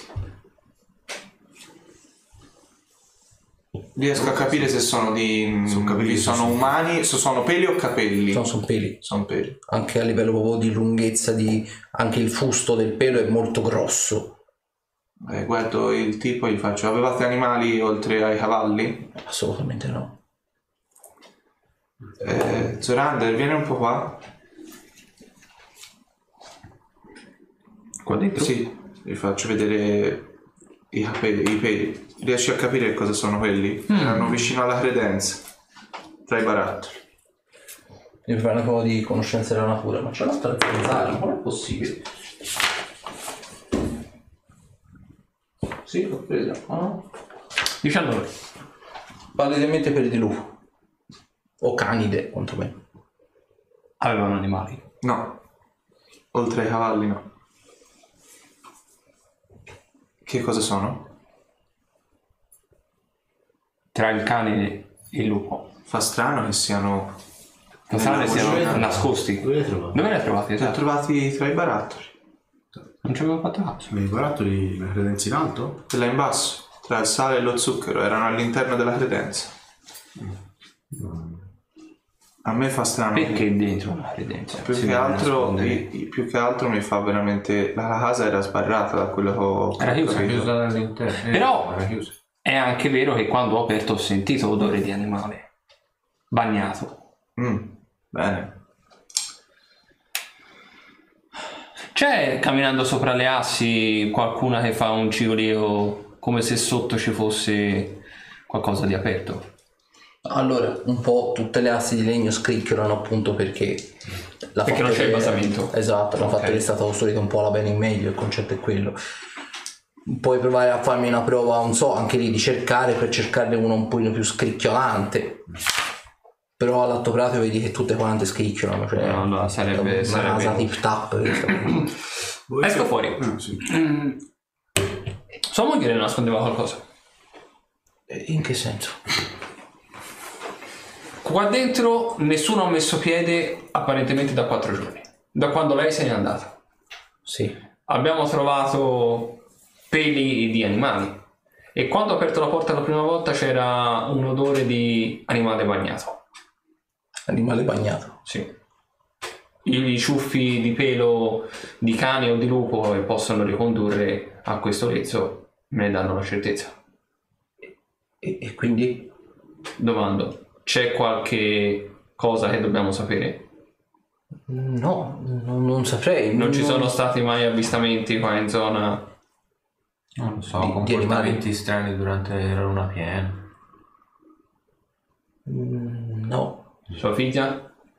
In ha sempre ha dato magari qualche segno di squilibrio, qualche segno di... È una ragazza vivace, cioè come tutte le ragazzine di una decina d'anni, sono vivaci, sono eh, ribelli, ma niente di trascendentale, voglio dire. Mm, Io vado a dare un occhio su. Anch'io. Eh, prima vediamo l'altra stanza. Qua. Non l'abbiamo ancora vista. Quello. Ah, già, giusto. Ok. L'altra stanza, il, eh, lui vedete che rimane lì in attesa di ordini, quindi Per, per il momento aspetti in un angolo. Facciamo aspettare in Ci cucina. pure a sedere, tanto... Sì, Facciamo come se fosse a casa sua. sì, esatto. Facciamo eventualmente mente locale su qualche cosa, avvistamenti strani, presenze, qualsiasi cosa. naturalmente come gli chiedete presenze, eh, luna piena, lo vedete un, po' angosciato, perché naturalmente insomma la superstizione ne fa da No, padrone. Non si preoccupi. Ragazzi sono dei... mm, A volte pensano un po', un po' fuori dalle righe, magari. Sarà Non si preoccupi, non si preoccupi. Allora, entrate nel salotto e vedete innanzitutto, appena entrate sulla destra, E ci siamo lo metto anche dall'alto, forse si vede un pochino meglio. È sparita la cosa, mi sembra giusto. Vabbè, è sparita la chat, ma chi se ne frega. Allora, la ripristinerò dopo. Allora, ehm, Così non sa quello che scrivo. Esattamente, no, lo vedo da qua, però non rimane nella live. Allora, eh, appena entrate subito sulla destra vedete c'è un grosso comò. Eh, ha- sembrerebbe il classico comò con tanti piccoli sportellini, cassettini, eccetera, eccetera. Tutto a dritto. Vedete c'è un- il classico tavolino in, in cui c'è tipo la classica brocca con eh, degli alcolici, ce n'è solo una perché sono poveri. un divano logoro e ovviamente sulla, sulla sinistra c'è una libreria con molti molti pochi libri. In compenso c'è un piccolo, una zappa in miniatura appesa sulla mensola più in alto, quasi come se fosse una specie di trofeo. Cosa sì? Mm? Ci metti anche a me, a lui là dentro. Vai, a posto. Ah, Ok. Prova a cercare. Non si trova. Io la faccio sul comò. Io la faccio... Sulla libreria. Io la faccio su... Nella zona del... Hai detto è tipo un piccolo trofeo? Sembrerebbe, sì. Lì. Ok, 23. Allora, uno qua, 22. uno qua, uno qua, 11. uno qua. ok, facciamola a giro. Eh, Castasir? 11. Allora, il Comò vedi è il classico, diciamo appunto, eh, ripiego dove veniva inserita, diciamo, tutta quanta la, la- passami il termine, argenteria, che argenteria non c'era. E, ringraziamo G-Fox per la donazione, peraltro, grande G-Fox. Oh, grazie. Ehm, appunto dove c'è argenteria delle logorissime tovaglie con innumerevoli toppe su toppe su toppe eh, bicchierini apparentemente per magari alcolici analcolici e così via dicendo eh, quindi sembra il classico mm, il classico mobile per ripiano per tipo magari tavolate cene magari un pochino più di lusso passami il termine eh, Ruderick tavolino quello degli alcolici No, era quello dove c'era la- il piccolo trofeo. Ah, ok, allora spostatemi. Trofei. Eh, Arthur, ah, ah, quindi ah, Zorander, ok, diciamo. Zorander lì sul tavolino. 23. Allora, eh, il- è il classico, diciamo appunto, mh, il classico tavolino con, dove generalmente si ha gli alcolici. Generalmente c'è un tipo un vassoio in argento, una brocca di cristallo, qualcosa. Questa è la classica brocca di terracotta. Senti peraltro anche l'odore di quello che sembrerebbe essere dello scotch di pessima fattura, sembra annacquato già solo dall'odore e lo vedi che è anche un pochino troppo liquido, è molto poco torbido, quindi capisci probabilmente è stato annacquato veramente tanto è di pessima, di pessima, di pessima qualità, esatto. Quindi lo prendi un po' per quello che è, mettiamola così. Eh, vedi che ci sono sol- c'è soltanto un bicchiere sul coso e eh, quanto hai detto che hai fatto? C'è il- 23. Noti che il, um, c'è il segno apparentemente di, delle labbra sul, sul bicchiere, come se fossero stati usati anche peraltro da poco. C'è un buon quantitativo di polvere comunque, quindi capisci che è stato appoggiato lì, è stato depositato. Alzando il bicchiere, vedi peraltro rimane la sagoma del bicchiere sul vassoio, quindi di conseguenza capisci che è stato usato e è stato poi lasciato lì. A giudicare dal- dalle labbra, quindi anche dalla sporgenza diciamo, della bocca, ti sembrano delle labbra un po' troppo grandi per essere di una donna Mm. e anche di un uomo. Il labbro sembra anche quasi in un certo senso essere innaturalmente un po' deforme per così dire. Un uomo generalmente ha un labbro, soprattutto quello eh, inferiore, che è quello che si poggia sul bicchiere, generalmente abbastanza regolare. Qui lo vedi un po' arzigogolato, ha una forma un po' innaturale, quindi già questo un po', un po' strano. Eh, Arthur sul divano? Sì, ma cercavo il- sulla libreria. Ah, ok, la libreria quella di là. Ok, eh, hai 22. fatto? 22. Ok, eh, Ruderick? Eh, 29. Ok, allora Arthur te vedi praticamente che la libreria in realtà, se di libreria si può trattare, è in realtà semplicemente una scaffalata dove sono state appese diciamo e inserite tanti eh, diciamo manoscritti se così li vogliamo definire dove ci sono delle tecniche di cultura. Nello specifico tecniche di cultura per quanto riguarda il grano. Naturalmente dato che appunto ve l'ha detto anche lui lui non sa leggere né tantomeno scrivere sono raffigurazioni tipo i disegni che vengono dai bambini da colorare. Né più e né meno Ok. ovviamente sono di facile comprensione però tutti i passaggi più i passaggi chiavi per coltivare veramente il grano i cicli di colture eccetera eccetera la semina naturalmente non possono essere descritti Certo. con un disegno devono essere scritti con un linguaggio appropriato quindi sono molto approssimative per così dire Ehm, quindi vedi principalmente sono raffigurazioni su culture del grano e trovi quello che sembrerebbe essere un piccolo album tipo di disegno per così dire con tante raffigurazioni vedi di una piccola bambina di una, una donna un attimino più prosperosa comunque più in là con l'età e di quella che sembrerebbe essere una fattoria vista un po' dall'esterno con un bellissimo tramonto tutti fatti a cerino La- il disegno non è fatto nemmeno in modo troppo malvagio, c'è una buona mano dietro. Così a, senza nemmeno stare a fare prove, capisci che palesemente la fattoria che viene disegnata in questione è questa fattoria, Ok. con tanto di fine. Ruderick, te nel mente, dise- cerchi praticamente le sole dove c'è la zappa per così Sì, dire. anche tipo hai detto sul, mo- sul ripiano e anche eventualmente sotto alla zappa per vedere se ci sono eh, tipo doppi fondi sulla base o dove era tenuta Ok. la zappa. Allora, la zappa eh, vedi che ehm, è un trofeo a tutti gli effetti. Ora ovviamente era un po' in alto, quindi non l'avete visto. Guardandolo un attimino, alzandoti un attimino sulle punte cercando, vedi che era eh, né più né meno il premio Zappa d'oro dell'anno. Ovviamente non è fatta d'oro. E eh, vedi che viene dato praticamente al miglior contadino della città quello diciamo che ha contribuito a produrre più grano in tutta quanta diciamo appunto la città e i dintorni. E ovviamente è stato premiato appunto sto contadino perché probabilmente è quello che ha fornito più grano alla città e quello che ha permesso un po' di aumentare un po' eh, le riserve per così dire. Quindi probabilmente è uno che nel suo mestiere non sa leggere né scrivere però ci sa fare mettiamola così ecco e eh, noti peraltro che il, ehm, il trofeo ehm, è stato praticamente diciamo vedi c'è proprio il eh, ha- è stato tipo consegnato e colui che l'ha consegnato vedi che c'è scritto inquisitore Grillat Ah. Che cosa curiosa. Non sai quanto. Sì. Eh, a quanto pare questo è stato consegnato da Grillet. Che culo. E qui ci ha bevuto. inquisitore. Sì. Strano che siamo solo cosa che per venire fin qua a consegnare un premio. Beh, da quello che mi raccontava, cioè, o meglio, che mi ha raccontato Olkir quando ero rinchiuso, Grillat era tutto sommato uno che apprezzava il popolino. Vabbè. Quindi quanti anni fa ecco adesso è scritto? Mm, C'è una data indicativa? eh, del 1280 ora siamo nel 1285 se non erro Circa 5 anni fa. Quindi Era la già- teoria doveva essere già come inquisitore.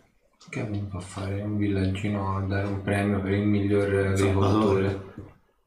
Vabbè, non è questa la cosa importante al momento. Anche perché ho trovato solo questo. Eh, io invece penso di aver trovato una cosa interessante. Cioè? Guardate un po' quei bicchieri. Un bicchiere. Al di là del fatto che da tanto tempo non viene spostato. Mm. Però se lo vedi contro luce, noterai una... Hai già tu non noti. Tu non no. Ora Non che è ce lo fa, non è che che ce- il come ce lo fa per- vedere, no, sì no, cioè, beh, secondo sono- sto labbro è un labbro strano non è un labbro umano o è una persona che ha delle deformità facciali al labbro o c'è qualcosa di Tipo strano labbro leporino. Peggio Peggio perché è più grosso. Deformato proprio. Ma- Ed è molto strano. sembra che sia stato usato da qualcuno che forse è umanoide, ma non umano. Non lo so. O aveva qualcosa in bocca nel frattempo e Ma quindi... e che fai? Bevi mentre hai qualcosa in bocca? Vabbè. Non lo so. più spesso di mangiare e bere in contemporanea. Ma mangiare bene è un conto. Ma questo sembra che proprio avesse una parte del labbro gonfio mentre appoggiava le labbra sul Mai boccale. bevuto me- dopo aver fatto una scazzottata? No, tendenzialmente le evito in taverna. Non può essere la moglie ha fatto la scalzottata o qualche dono. Eh, sicuramente. È venuto dalla moglie. Io andrei a controllare il paradiso. Sì, Eh, sì, sì, sì, sì. anch'io. Ma prima il C'è quest'altra parte. allora vi spostate tutti quanti là cioè, vedete il contadino Voi e controllate pure il magazzino, io controllo che le scale siano Libere? tranquille. Mm. ok vedete c'è il contadino peraltro è seduto lì sulle scale Salve. quindi avete scoperto qualcosa? Eh, No, no, per adesso non valutando. sto guardando. Ok, lì nel magazzino fatemi una prova generale, tanto c'è poca roba, fatemi una prova generale di cercare. No. Nei coglioni. mm, 26. Ok, 26, 5, 32. 32. Ok, il, il buon Ruderick e il buon Zorander, mentre Arthur è lì che si sta scapolando, trovate praticamente su quella che è il, appunto è un insieme di casse dove c'è più o meno tutti quanti dei semi, sementi, tutta roba appunto per eh, l'agricoltura, lui le sta conservando, le stipa praticamente qua, probabilmente perché il finile è più umido e qui dentro casa, anche se comunque è conciata di merda lo stesso, però più o meno forse la roba si deteriora meno, per così dire. Tutte e due, no? e resto poi vedete che sono tutte quante roba per l'agricoltura, vedete pezzi di ricambio, roba tipo per le zappe, roba di questo tipo, quindi roba niente di che. La cosa che tuttavia vi mm, notate, sia appunto Ruderick che Zorander, è che il grano tutto intorno praticamente, e i semi ovviamente, il, tutto quanto intorno alle casse è strabordato, come se praticamente fosse stato gettato fuori dalle casse e dentro sebbene generalmente uno cerca sempre di metterlo abbastanza pianeggiato, abbastanza appiattito anche per guadagnare in volume e nella stessa cassa, metterci quanta più roba possibile, sembra sia stato buttato alla rinfusa. Come se cercassero qualcosa. Potrebbe. Zorande. Questa cosa non mi torna. Io. ah, Qualcuno cercava qualcosa? aspetta, io provo a infilare un braccio dentro, proprio a rimestare dentro per vedere se trovo qualcosa. Vai, fammi la seconda prova di cercare. 33. Allora, te sei lì che, che razzo, senti proprio sementi su sementi, semi su semi. A un certo punto senti tipo come se qualcosa ti accarezzasse l'indice. Ma è qualcosa che si muove o è qualcosa di. Non capisci se si muove o se l'hai sfiorato te. Però qualcosa ti ha sfiorato l'indice. Contadino! Trovo. te- faccio. te- vo- voi mi vedete fare così. Ah, che cazzo! E ovviamente il grano si sparpaglia per terra. Ha una ramazza? Eh, sì. Servira. Eh, eh, non fatelo avvicinare. Non No, fatelo no, no, avvicinare. non lo faccio avvicinare, ma lo rovescio. Che c'è lì dentro? No? Quindi una distesa di grano per terra. Che c'è lì dentro? Eh, Qualcosa di. C'era qualcosa lì dentro, ma. In mezzo al grano che si sparpaglia per terra, vedete sono semi, sono chicchi, quindi di conseguenza si sparpaglia per terra, vedete quella che sembrerebbe essere una mano sinistra. Una mano sinistra piuttosto piccola, sicuramente non di un uomo, più facile di una donna. O magari di un mezzelfo volendo. Il- L'uomo dov'è? Eh, L'uomo era andato in cucina a pigliare la ramazza. Ok, non- ok, ok. fa- Raggiungo un attimo Prendo la mano. il, eh, il fattore. Ah, no. No, prendila te, prendila te. Ah, E io non sono lì, sono. eh no, no, appunto per quello lo dicevo. Eh, Prendo la mano. Mi, spo- io mi sposto in cucina da quell'altro. È questa cosa che ti tocca. Sì. Io faccio il fattore. Ma fuori non ha magari anche una. mm, Piccola di una donna. Sì. una rimessa o bambini. qualcosa? Beh, poi c'è bambina. E lo sgabuzzino da dove mi avete visto prima. Mm, Lì ti hanno un po' tutti gli attrezzi, eh. mm. Ok. Eh, riusciamo a dare, andare magari a dare un occhio anche Eh? allo sgabuzzino? Volevo dare un Sì. occhio. Certo, va va bene. contadino. Proprio un po'. Contadino fa sapere. Ok. Prendi, prendo la ramata, adesso lo do io a Ok, miei colleghi, perfetto. grazie. Gli appoggio tipo la osa qua e Ok, cerco di portarlo via di, di filato. Ok, vedi tu riporta fuori il contadino. Cioè, l'obiettivo immagino quello tuo sia quello di far perdere tempo e fai organizzare. Esatto. Ok, lui diciamo ti porta filare fuori. un pochino. Ok. Ti porta lì accanto, ti fa vedere tutti gli attrezzi, eccetera, Ah, eccetera. Insomma, diciamo gli fai guadagnare una decina di minuti allora. Mi mostro interessatissimo. Ok, C'era. Ok, allora quando lui esce io tiro fuori la mano. ok. È mano di Allora, bambino. fatemi una prova di osservare. Si, proprio si sprecano oggi le prove di osservare. Faccio Tutto fuori. Tanto ci fanno loro. 36. Allora, tutte e due notate una cosa, ma Zorander la nota meglio. La mano apparentemente eh, è stata, diciamo, tagliata dal corpo non con un, un coltello, un coltellaccio, qualcosa di appuntito, eccetera, eccetera. La mano è stata strappata dall'avambraccio. Ciò significa che c'è stata applicata una forza tale, tale da strappare la mano dall'avambraccio. Buona Quindi è parte dei legamenti, questo dei pezzo qui. tendini. Non c'è Questo- anche l'avambraccio. Cioè, diciamo fino a qua. Eh, ok. Un pezzo di polso attaccato Fino praticamente. A, a qua, per farla in breve. Bene. Quindi vedete anche le ossa che sono palesemente fratturate e quelle che sono i brandelli di legamenti, tendini.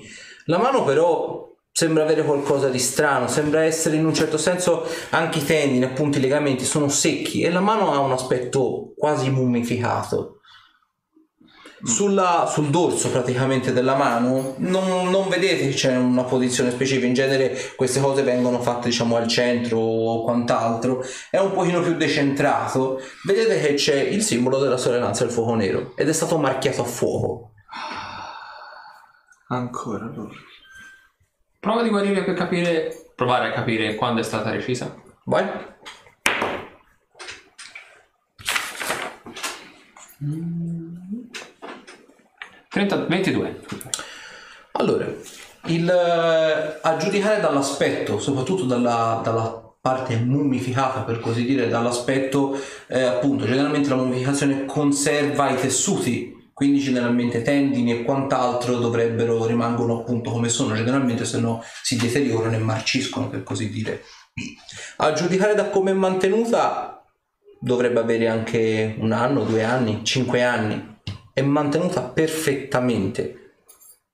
Però ti sembra strano, ovviamente, che innanzitutto questo qui pianta il grano, quindi sicuramente è strano che sia lì da un anno tutto, tutto sto tempo. E comunque il grano non è macchiato di sangue. Esattamente. sembra conservato da un annetto. Questa mano. Forse l'hanno messa qui pensando. Il che è strano. La cosa che diciamo... C'erano altre di casse di grano? Sì, ce ne sono tre. Comunque diciamo, per la prova di cercare che ho fatto fare prima, l'unica che era un pochino più è, era quella lì. Ah, Le altre c'avevi già cercava Ravanato dentro. L'unica- La cosa che vi viene un po' da pensare è che la mano appunto è stata strappata con violenza qui. Cioè appunto non è stato fatto in modo, soprattutto non è stato fatto in modo indolore. Cioè, chi ha patito una cosa del genere ha sofferto e anche Eh, no, no, cioè, certo. Non ci resta che andare a controllare il piano superiore. Ah, la mano è in apparenza di bambina o di adulto? Allora, sicuramente potrebbe essere di una donna o potrebbe anche essere quella di un uomo, magari un mezzelfo, o anche volendo quella di un elfo, perché appunto hanno i lineamenti più aggraziati, più piccoli, quindi appunto di un uomo magari sempre di taglia media, quindi escludiamo le taglie piccole, quindi gnomi, fo- diciamo folletti, halfling, eccetera, eccetera, però un umano, magari elfo, mezzelfo o magari un'umana. Non ci resta che il piano di sopra. Ok. Vabbè, e con la ramazza cerco di agguantare più grano possibile e rimetterlo dentro. Ok. Vero. Nel mentre fatto E io continuo, parliamo del, del come ha vinto la Zappadoro, parliamo Vabbè, di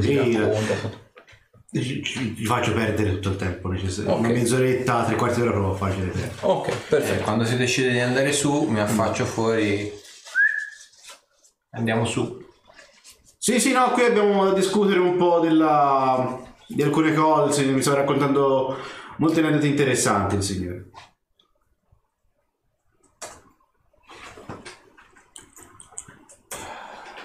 Prima di andare su, Mhm. voglio chiedere una cortesia. Sì? C'è del caffè. Per caso. A me come master A te come. come te. Tutti. Te in real. Te in real. E si può fare. Eh, Posso farlo anche da me se mi dai l'occorrenza. Che sento la palpebra che mi abbandona. Scusate, iscritti, ma. Se c'è, se non c'è No, no, se no si fa con la macchina. Non lo vedo, quindi di conseguenza. L'ho chiesto apposta. Ah, aspetta, la macchinetta è qua. Non è quella. Qualcosa mi dice sarà qua. Così tanto. Sì. Allora ti sposto un Ci po' di penso io, ci penso io. Guarda, guarda. Ok. E cassa si fa il caffè. Allora. Qualcun altro lo vuole? No, se tu per sei a no, fallo, grazie. tanto non penso che sia per uno. Sì, mi sa che più uno. Ah sì, ah, no, Se no. no c'è anche quello lì che è più grande. No, no, no, no, no, pensavo fossero per due. Due ce ne viene. Quindi salite su. Saliamo su. Accendiamo. Questa si cancella meglio, eh. Questa si cancella molto meglio. Ma come si fa? Yay! Quegli cosi. Peraltro, per i ragazzi diciamo toscani che ci guardano, con molta probabilità saremo presenti, saremo presenti al Firenze Comics domenica. Quindi, insomma, se volete venire a dare un occhio a fare una foto, semplicemente a prenderci per il culo, ci trovate lì. E di sicuro saremo al eh, coso. Al Firenze Fantasy. Esatto, al Firenze Fantasy è a marzo, se non erro, vero? Ci troverete con le nostre sgargianti magliette. Se vi comportate bene, magari qualcuna la regaliamo anche a voi. Forse. Allora, salite le scale.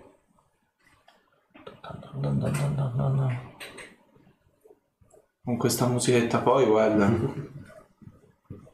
Quando il master canticchia non è mai un buon segno. Dun dun dun dun. Dun dun dun dun dun Dun dun dun dun dun dun. Ma guardate, si, si canta La colonna sonora da solo. Allora, corridoio e ci sono quattro porte, due sulla sinistra e due sulla destra. È una madonna a casa. Se Ma se noi fossimo, sono solo in 3-4 camere. Due sotto. se noi fossimo persone poco accorte, ci divideremmo. Ma io direi di ispezionare una stanza per volta. Mettiamo una stanza alla porta. Esatto. Cominciamo dalla prima che troviamo. Vediamo. È acceso? Ah, sì, aspetta, ti devo... Giri, gira la monopola di cassi. Verso dove? Ragazzi! De, de, de, de, verso dalla A, aperto. Comunque ci organizzeremo per venire anche a Bergamo, poco ma sicuro. È che siamo poveri in canna, quindi di conseguenza. Ah, anche mentre alberghi quelle zone lì c'è di sicuro. Eh? Allora, Qualche evento. in- eh, aspetta, qui qui già. Ah, questo no. Ma questa è una fiammata, si muore tutti. No, muore chi sta vicino al fornello. Quindi per l'estensione. C'è le... Si vede, no, bazzicate le cucine. Ok. No, no, è perché doveva. Eh, Eh, ora perché lui girarci un po' bazzica di la gas. sua. Eh. Avrà comprato casa, fenomeno solo lui. Ah, bello, io cucino a casa mia, ma sono diversi fornelli. Lo so. Allora, eh, quindi quella di. Destra. Adesso, con tutta questa. Sì, tutti e tre. No, tutti e tre. Sì. Tutti e quattro. Cassa si sfonda la porta. Cassa si risponde alla porta. Lui- è E rimasto. Arthur è rimasto a parlare di agricoltura, Ah, si è certo, fatto una certo. cultura incredibile. Potrebbe tornarvi utile per il maniero. Quindi... Vabbè, la porta è aperta o... Oh, no, la porta è aperta, non c'è, non c'è chiavistelli qui. Allora apro lentamente.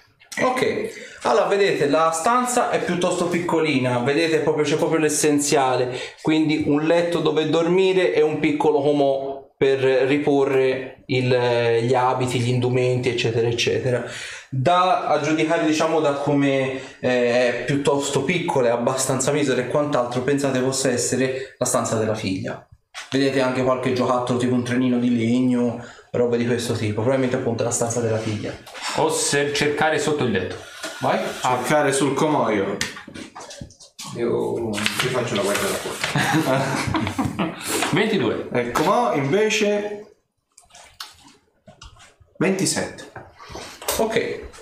Apparentemente Il comò? nulla. Niente, vedi. La stanza è libera, liscia, non c'è un cazzo. Sia sopra, sia sotto il letto, dentro le coperte, sotto i Comò cuscini. svuoto. Cioè, Assolutamente no. Perfetto. Direi che in questa stanza non c'è niente di C'è rilevante. sta di nulla di strano.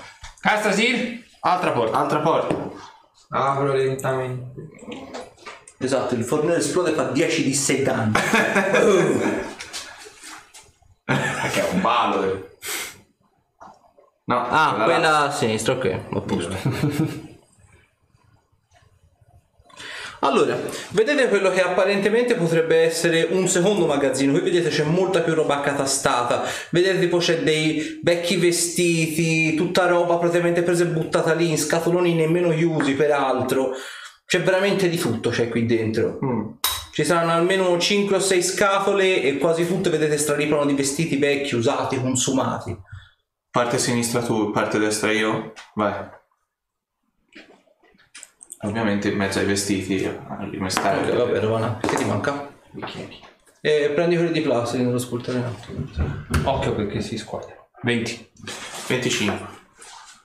Ok, vedete che apparentemente questi, ehm, questi vestiti qui probabilmente sono stati acquistati a qualche tipo fiera dell'usato, sono tutti bucati, sono tutti consumati e vedete che alcuni di questi hanno ancora delle tracce di terra addosso, quindi capite probabilmente vengono utilizzati magari come ricambio per andare a lavorare nei campi dove si logorano più facilmente, quindi magari è semplicemente un rimessaggio questo qui. Ma tutto questo era maschile? Prevalentemente sì, c'è anche qualcosa da donna, ma poca roba principalmente maschile. ecco. Mm. Una specie di rimessa dagli abiti. Scarpe ci sono?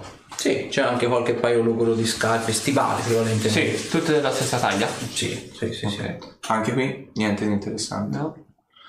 Strano, non lo so. Di nuovo porta Castasir. A sfondo. Po' Allora. stizzito perché non trova niente. Allora, questa vedete sembrerebbe a tutti gli effetti essere la stanza del contadino e di sua moglie. Quindi vedete un letto più grande, qui vedete ovviamente il classico armadio a muro, ci sono qualche, c'è qualche anta in più apparentemente, il- però nel complesso vi sembra tutto quanto ordinato. La differenza dalla, dalla stanza diciamo di quella precedente, quella della figlia peraltro, è che qui il letto apparentemente sembra essere- sembrerebbe essere disfatto. Quello della, della figlia invece era rifatto, era ordinato. Strano. Io comincio a unire gli ele- i vari elementi. Secondo me qualcuno stava usando questo posto come campo base. Vabbè, sì, sì, sì, sì, quello senza ombra di dubbio. Perché Buttano tutti, un quello di sinistra, perché buttano tutti di gli destra. indizi scusa. portano a questa eventualità. Questo posto sembra abbandonato da giorni, eppure il letto È di fatto. È peli di animale al piano di sotto che non dovrebbero esistere, non dovrebbero avere modo di starci qui. La mano in mezzo alle granaglie, il bicchiere utilizzato da qualcuno che non penso fosse né la moglie né la figlia. Vuoi che controllo nell'armadio? E tu controlli il letto? Sì. Io armadio e lui Ormai c'è letto. l'uomo nero. Ok, fatemi una prova di cercare. Ah, me i coglioni. 36. E ti hai fatto L'armadio. Ok. 28. Allora, 28. Allora, 38, scusa. 30. Eh, pardon. allora eh, te, eh, Zorander, noti una cosa. Grazie. Nel- nella parte del letto, insomma, sco- ravagni sotto i cuscini, tra le lenzuola, eccetera, eccetera, trovi diverse ciocche di peli, grigi sempre. Ne trovi in alcuni punti c'è qualche pelo, in alcuni punti trovi proprio ciocche, quindi qualcosa di un attimino più eh, copioso, per così Ok. dire.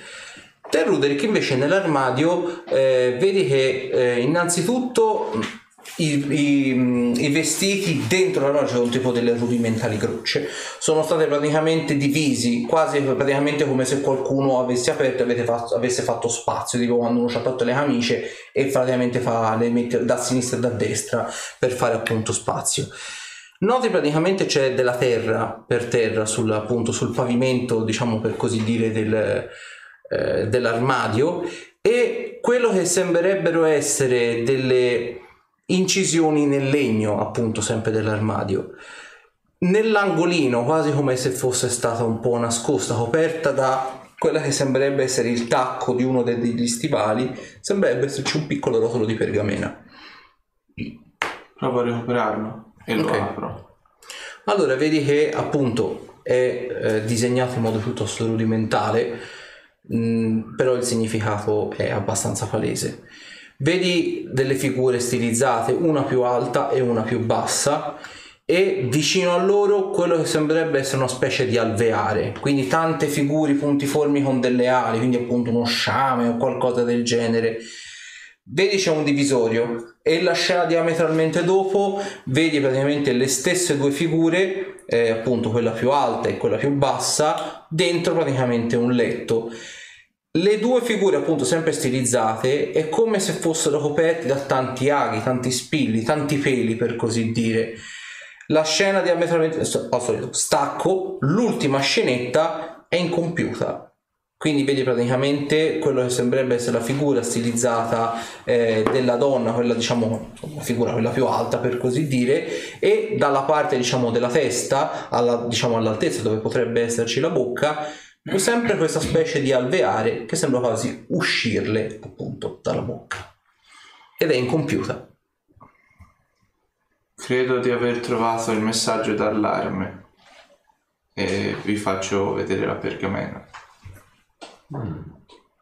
Non riesco a capire molto bene, ma io penso che i soggetti in questo disegno siano la moglie e la figlia. E io ho come l'impressione che quello sia il veicolo della malattia. Insetti? Aspetta, la moglie e la figlia, quindi Mm, ci sono una figura alta e una figura più bassa. Le scene sono a susseguirsi e il rotolo di quindi quella non sono le persone che sono entrate all'interno della casa quelle. Penso di no, però aspetta, fa- mm, facendo una prova di intelligenza riesco a ricondurre le dimensioni del rotolo a quello che poteva essere il barattolo. Sì. Ah, faccio la prova o c'è No, non lo capisci. Ok. lo capisci. Quindi Sono- lei ha disegnato se stessa e la figlia. Credo che fosse conscia fino all'ultima scena di cosa stesse succedendo. Ho come questa impressione, ma o si sono allontanate dalla casa senza più controllo su se stesse, oppure abbiamo un'ultima stanza da controllare. Oddio, i draghi sono fottuti. Eh sì. Sono fregati. Questo ci fa capire perché si sia Quello potrebbe essere eventualmente un monito per i draghi per non far radere al suolo la città. Secondo te, con un fogliettino disegnato, ci E la daranno testimonianza, ascolto? la testimonianza della persona che li ha seguiti finora. E comunque sia, voglio dire, è palese, basta che vengano a verificare quello che c'è qua dentro.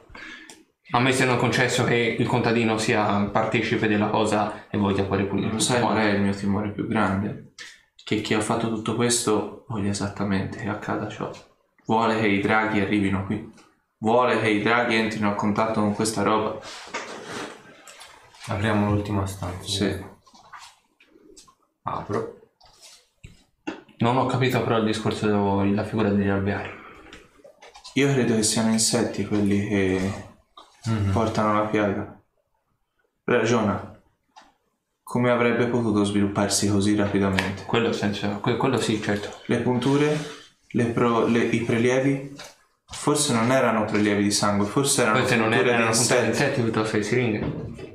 Aghi che rimangono eh, nella carne. che voi sappiate gli sciami infernali possono viaggiare attraverso i piani.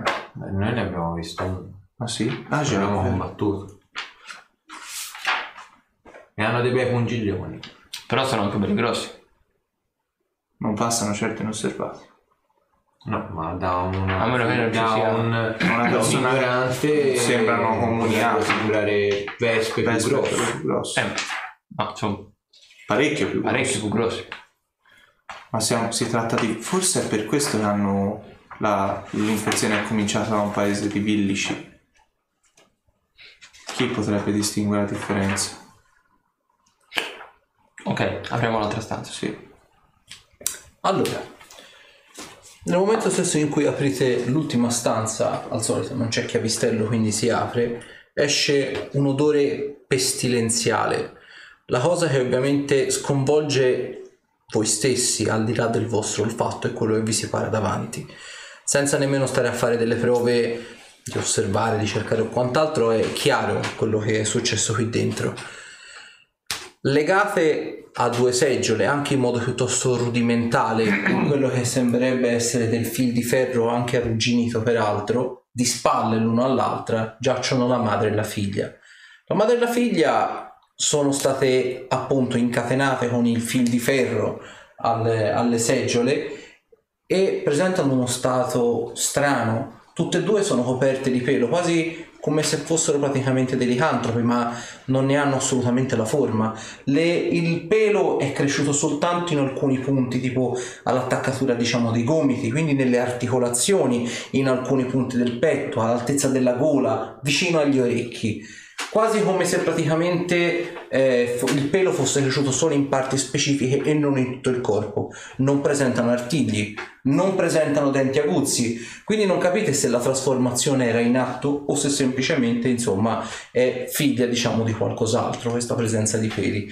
L'unica cosa che notate è soprattutto vicino alle orecchie, vicino a dove ci sono appunto i peli, è, enorme, è questo enorme annidamento, diciamo, di bubboni, cisti in ogni dove e ovviamente eh, legate appunto con il fil di ferro all'altezza del ventre peraltro vedete che la madre è stata legata con così talmente tanto forza che il fil di ferro gli ha lacerato il ventre tanto da fargli uscire anche parte dell'intestino di fuori. Mentre la, la figlia che ovviamente era più bassa aveva il fil di ferro all'altezza diciamo del seno. Quindi praticamente ha la parte superiore dell'addome sventrata. Sopra praticamente di esse sul soffitto per così dire c'è quello che sembrerebbe essere un, un grottesco simbolo disegnato. È una specie di ectoplasma che gocciola, è una specie tipo, tipo di liquame di lumaca, per così dire, quello che si lasciano dietro le lumache quando appunto camminano, per così dire, e gocciola piano piano appunto sul terreno, non corrodendolo, ma rendendolo appunto scivoloso, rendendolo quantomeno eh, oleoso, consumato per così dire. Appunto non è acido, però sembra quasi inconsumare comunque parzialmente il legno. E ovviamente come entrate uno sciame di mosche apparentemente vespe sembra quasi uscire dalla, dalla porta. Non vi attacca, però apparentemente è come se volesse uscire fuori per così dire. Merda.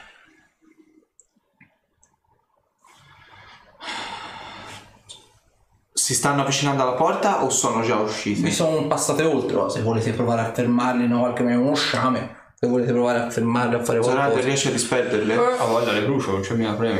Vai, fallo. Mi, mi trasformo nell'elementare fuori e brucio tutti quanti. Ok, quindi vedete Zonate si trasforma, ovviamente anche il pavimento e il basamento cominciano a prendere fuoco, se non altro. Oh, porca vacca. E buona parte dopo, dello sciame comunque che- lo, lo, lo disperde o quantomeno lo Io ammazza. rivedrei la porta. Sì. Un po' sono passate, però buona, Buona parte, parte. l'hai ammazzata. Ok, perfetto. Diciamo, riuscite anche a tamponare il fuoco per evitare che prenda fuoco l'intera casa. Di- direi- Dobbiamo fare, dobbiamo dare fuoco a tutta la casa. Eh, prima però sarebbe il caso di far vedere Cosa vuoi far vedere? trovare un modo per far vedere la, non al, al contadino ma ai draghi la moglie e la figlia perché questa è la nostra prova per non far saltare in aria il villaggio Mi ricollego però al discorso che facevi prima. di non farli avvicinare Intanto proviamo a spiegargli. Potremmo prendere un campione. un campione Giù c'erano delle, dei vasi. Li possiamo semplicemente svuotare del loro contenuto, prendere quella parte di bava, So- prendere qualche insetto e provare a spiegarlo. Ci- so che può sembrare una cosa estremamente macabra ma credo ci servirà anche un pezzo di corpo di una delle due Bastano i piedi. Bastano bastano i piedi? Comunque gli stava succedendo più o meno quella cosa che era descritta sia negli appunti che abbiamo visto anche in paese. Alcune persone, sì. No, non è No, licantropia. no, infatti è simile. Prendevano Le la- sembianze di animali. più che le sembianze Sì, i comportamenti di animali, ma non necessariamente lupi. No, no, no, infatti.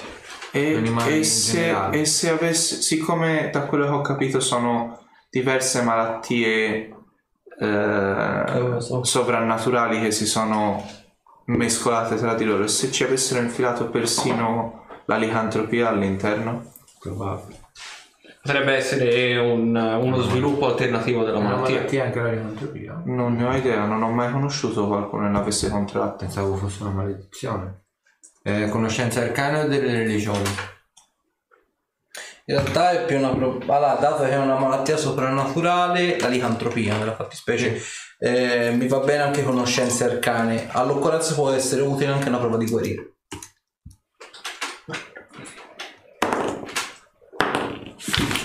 Arcane 29. Guarire 29. Allora, La licantropia, innanzitutto sì, è una malattia soprannaturale, è una malattia particolarmente insidiosa da rimuovere semplicemente perché? Perché la licantropia praticamente si diffonde innanzitutto in maniera piuttosto veloce, basta un'artigliata o un morso, comunemente sembra che basti semplicemente il morso, in realtà è sufficiente anche soltanto un'artigliata e ovviamente la licantropia non è una malattia, è diciamo una malattia silenziosa. Il contagiato si accorge del proprio stato solo alla prima notte di luna piena. Prima ha semplicemente questo graffio che poi ovviamente col tempo si rimargina, però apparentemente non sa di essere malato e ovviamente durante la, not- la prima notte di luna piena il licantropo è completamente praticamente in balia degli istinti animali. Potrebbe uccidere o ferire chiunque si trovi sul proprio colpo, eh, sul proprio, diciamo, sulla propria strada e ovviamente infettare tutti quanti. Tuttavia la licantropia non è l'unica delle malattie soprannaturali, c'è anche la putrefazione della mummia, assai più infida perché risucchia praticamente il corpo praticamente fino a decomporlo completamente e alla morte il bersaglio, se muore ovviamente per colpa della putrefazione della mummia, diventa una mummia a sua volta. E diciamo i sintomi della putrefazione mummia sono principalmente bubboni e pelle essiccata e mummificata.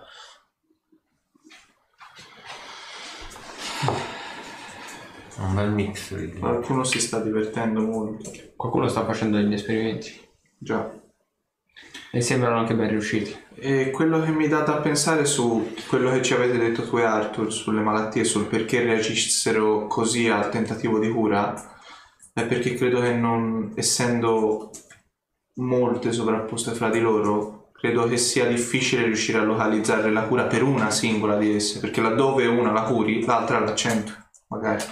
Rimane comunque il fatto è come se fosse senziente la malattia. Capisce di essere attaccata per essere debellata e si, si difende. L'hanno dotata di raziocinio. Domanda ovvia. Il simbolo sulla, ehm, sul soffitto è della sorellanza di fuoco nero? Ah, ok. Mi potete fare però una prova di conoscenza delle religioni. Ce l'ha. Ce l'ho, ce l'ho, dimmi che ce l'ho, dimmi che ce l'ho. Io ce l'ho, ma basta, basta. No, ce l'ho solo di locali a nobiltà. Qualcuno? Eh, te non ci sei? Perfetto. Zorander? Niente per il 8-6. Pensavo che fosse della sorellanza del fuoco nero. Non Mi sembra. Però Sono andato per pensiamo, troppo in pietà. ora pensiamo... Beh, eh, o richiamiamo qua dentro Arthur e gli facciamo prendere qualche bel campione. Sì, Lui è avvezzo a queste cose. Devo Naturalmente, dare il cambio. naturalmente questa stanza poi deve essere abbastanza sua. sì. eh, Tutta tutta la casa e il fienile anche.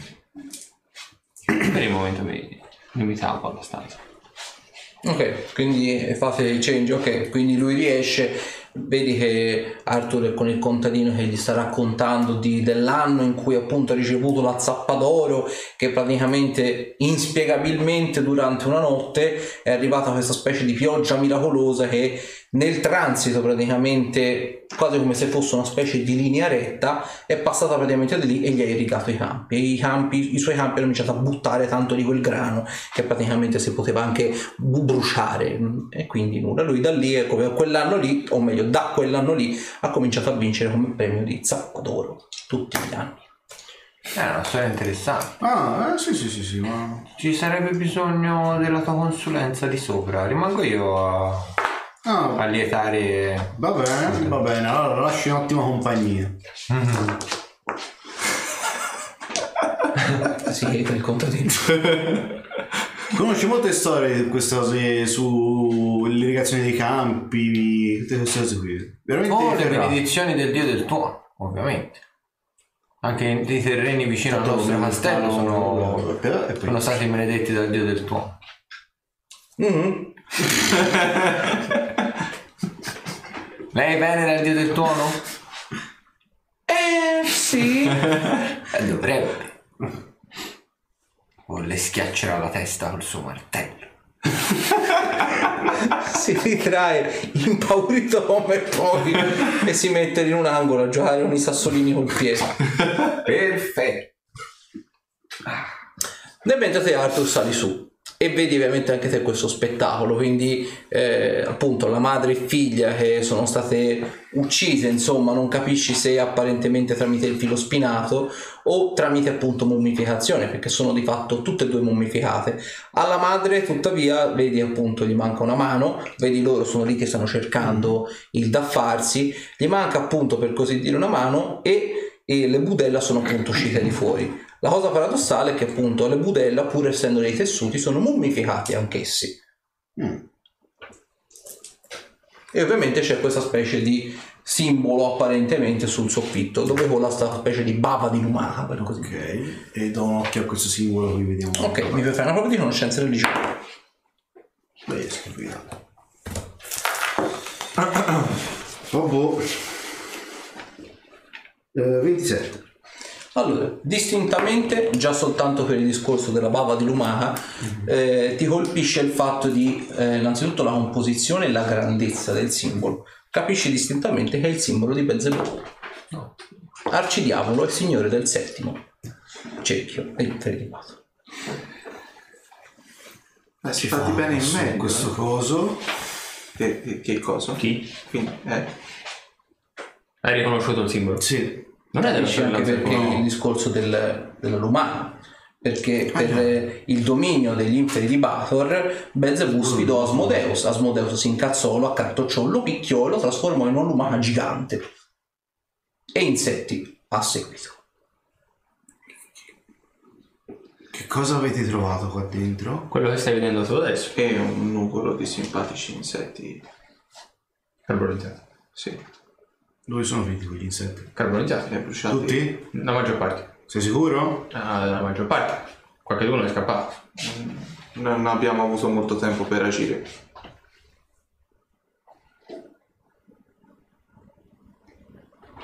La malattia è che il simbolo che c'è qua sopra è uno degli arcidiavoli più potenti del- degli inferi di Baal. Mm, Avete mai sentito parlare di Belzebù? Vagamente. Mm, non tantissimo. Belzebù è una delle creature più potenti che esistono sono gli inferi di Bator. Gli inferi di Bator ospitano con nove cerchi. La rappresentazione del circolo che vediamo mosso è quella del settimo. Mm. Ci si avvicina il nonno al peggiore? Sì, Bene, bene. ehm, perché ho come l'impressione che di questi tipi iniziano a esserci... cos'è Perché la bava? la rappresenta- perché il signore degli inferi è stato, dopo essere, essere stato picchiato, malmenato dal principe degli inferi Asmodeus, è stato ridotto da Monomaca Ah, e tutto intorno a lui ruotano continuamente degli sciami di, mm, di insetti infernali. Ed è uno a cui piace portare a giro le malattie per caso? Quindi abbiamo...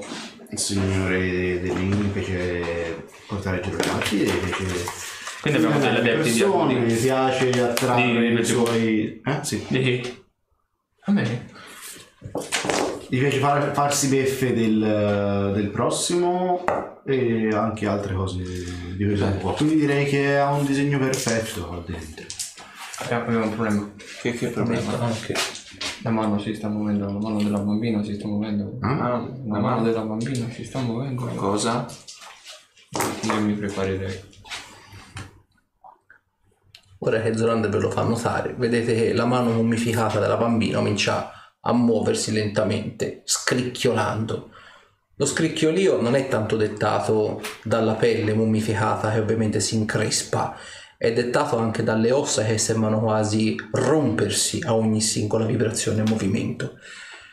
Di colpo, vedete ora voi siete dentro la stanza la bambina si gira di scatto verso di voi e l'osso del collo gli si spacca di netto.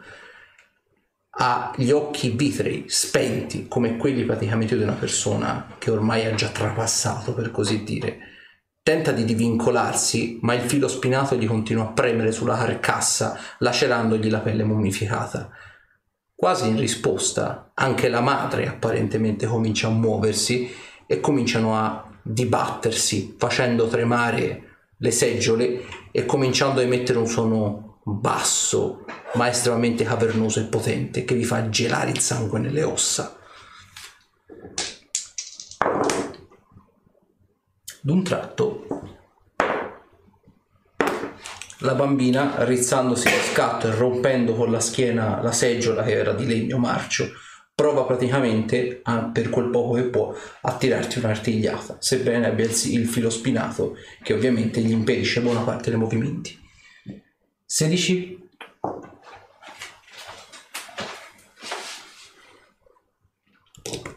Vediamo questo si fa prima. A questo punto, iniziativa. È diventato uno dei Sagan. Beh, Diciamo se sono uniti perché Ah, c'hanno il filo ok. spinato e le strizza. No, no, eh, me l'ha preso un colpo. Te ovviamente Castasi senti nel il fatto che il contadino si è completamente chetato nel silenzio della campagna, un po' il silenzio prima della tempesta, perché sai che da qui a qualche ora succederà qualcosa di brutto, molto brutto. Senti questo urlo agghiacciante che arriva da su. Il contadino vedi si caca addosso appena sente una cosa del genere. Poco vedi che gli si gela il sangue e guarda in direzione del primo piano, per così dire. Non si muova da qui. Scusa, scuote la testa. Benissimo.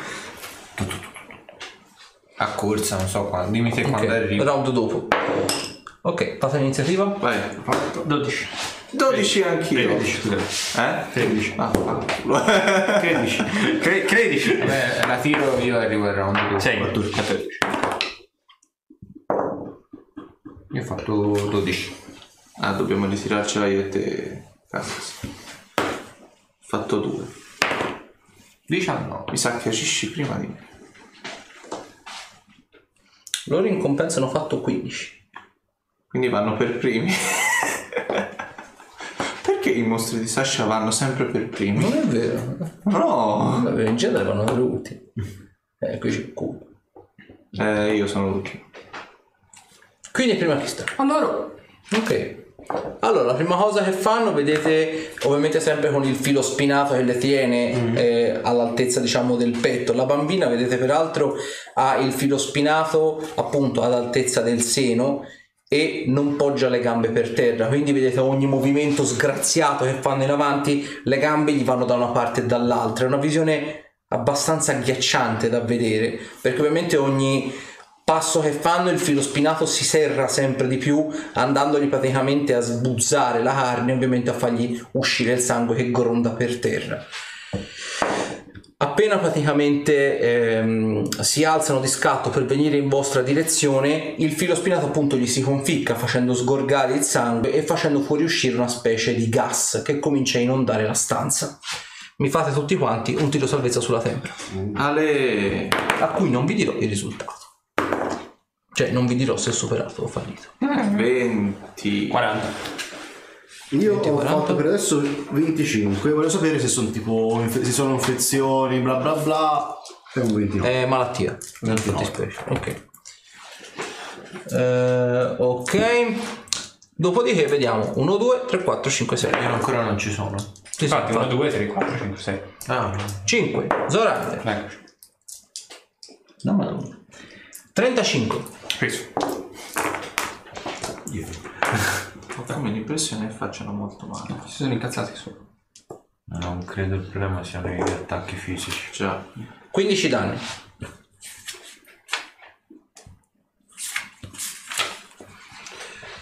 Allora, eh, poi il secondo attacco. Vedi- vedete peraltro ora, quando attacca la madre praticamente dà un'artigliata sempre con il braccio costretto dal fil di ferro e dopo praticamente dopo averlo data si gira e la figlia praticamente dislocandosi il braccio. Non è che dà un'artigliata è tipo una botta secca con il braccio per così dire. Eh, 22 No. ok va nel voto. Però vedi comunque sia e appunto si- eh, il, il braccio vedi si spezza e ovviamente gli esce un po' di fuori l'osso e un minimo di sangue praticamente ti arriva addosso vedi che anche lì è un sangue che puzza vedi c'è anche un, ti tira anche addosso anche un po' di peli e gli si staccano dalla pelle insomma è come se si stesse decomponendo come Piano se si piano. stesse rompendo piano piano esatto Eh, dopo Arthur. Intimorire non morti. Ok? No, scusate, vale, vabbè. 16. Sì.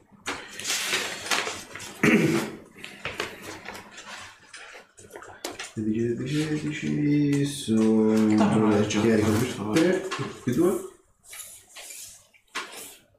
Allora, Grazie. sono faccio 29 sul risultato. Quindi io e quindi era Vai.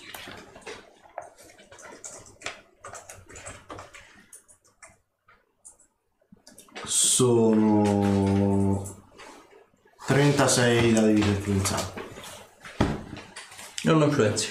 un po' è. Bene.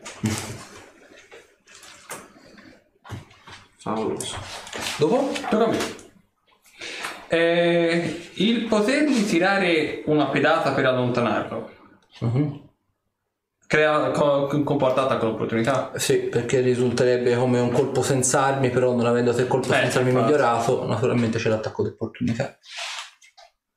Ok, va bene. eh, allora, sulla difensiva non si sa mai.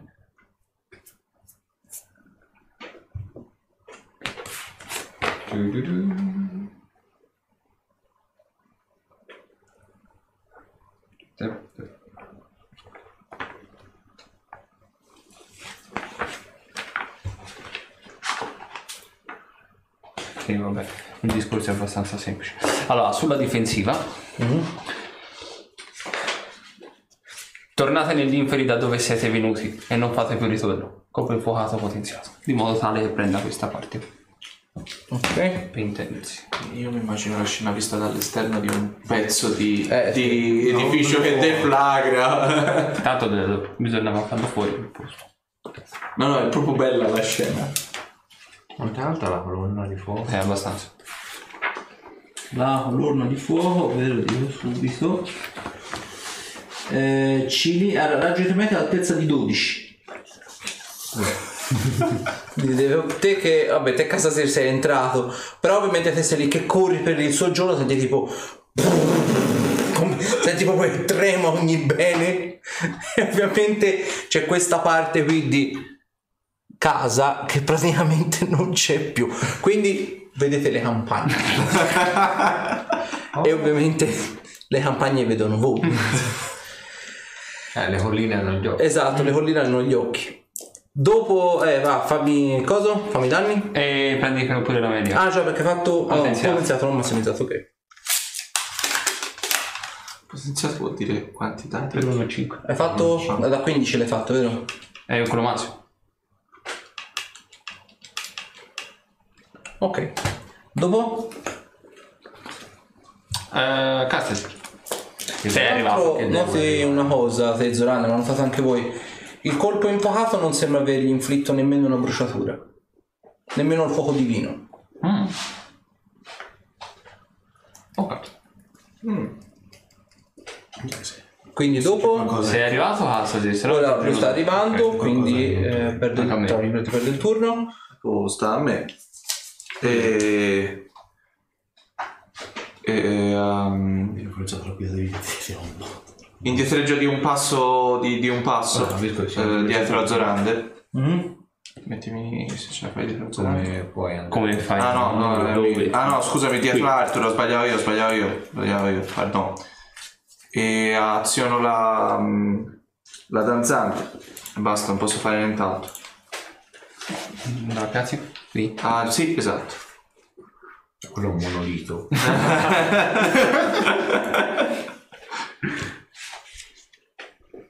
Ok, quindi si... eh, ah già, hai già utilizzato la danzante che agisce al eh, round dopo.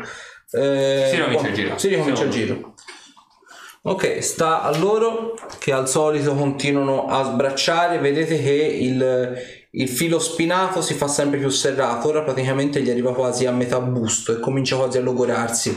Sentite che scricchiola, capite palesemente che sta, sta andando a sgretolarsi o quantomeno a incidere contro la spina dorsale della madre e della figlia ovviamente. Però sembra essere più lente, quasi come se il filo spinato stesse cedendo, per così dire. Allora, continua a attaccare su Zorander. Vedete che, vedi che appunto hanno questo sguardo freddo, come se non trapelasse nessun tipo di emozione o sensazione dal loro volto, per così dire.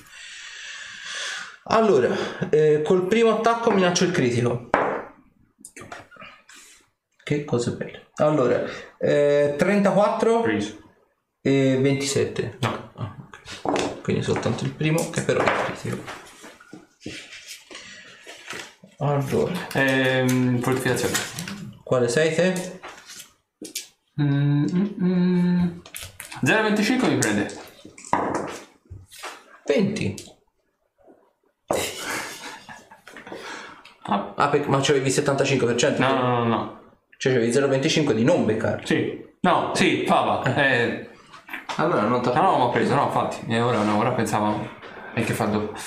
Guarda che bravo il master che ci È pensa. una, una scelta bellissima. Complimenti a chi l'ha proposta. allora, quindi non ti becchi il critico. Eh, peccato, però, eh. peccato, peccato. Ma sento che c'è un ma in arrivo. C'è un ma, assolutamente sì. Eh, allora, eh, sono 27 danni e mi rifate di nuovo tutti quanti un tiro salvezza Sulla- eh, sulla, sulla tempra contro malattia. Eh? Anch'io. E te ora al tuo turno quando arrivi, comunque sì, lo rifarai. Sasha. Eh, fammelo già ora, diciamo. Sì, sì. Io ho rifatto 20. 30 no. 35. Ok? Su tempra? Sì. 27.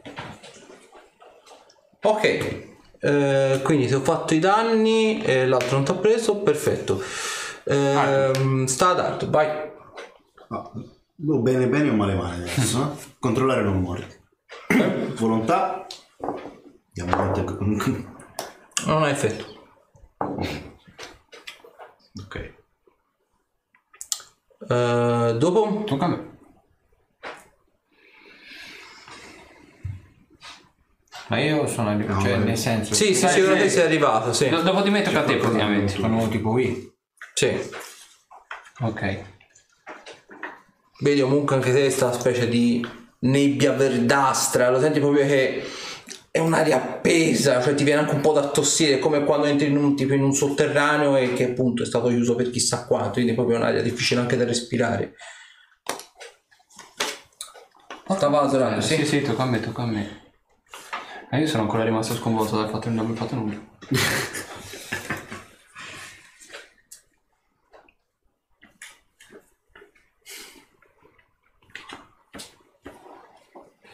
Provo a lanciare vigore. Anche su, di lui. Ok. No, non ha effetto. No, su di voi sì. Mm. Quanto cura? Ha fatto dello... 7, 8. No, 9, scusami.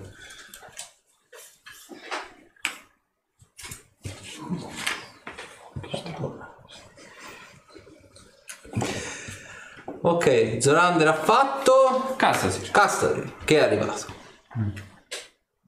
Eh, Faccio due cose. Uno, Ruderick cerca di stare lontano da quella nube verdastra e non farti uccidere. Sei l'unico che può avvertire i draghi su quello che sta succedendo. D'accordo? Seconda cosa che faccio, mi fate passare tutti e due. Sì, sì, sì.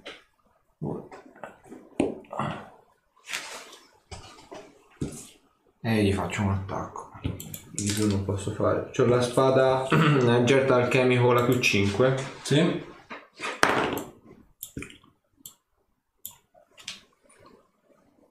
Datemi feedback, volete la visuale dall'alto vi va bene questa qui? Che nel caso la sposto, e se questa si vede poco. 49. Preso. Sono 16 danni. C'hai quella l'arma in? Agente alchemico più 5. Ok.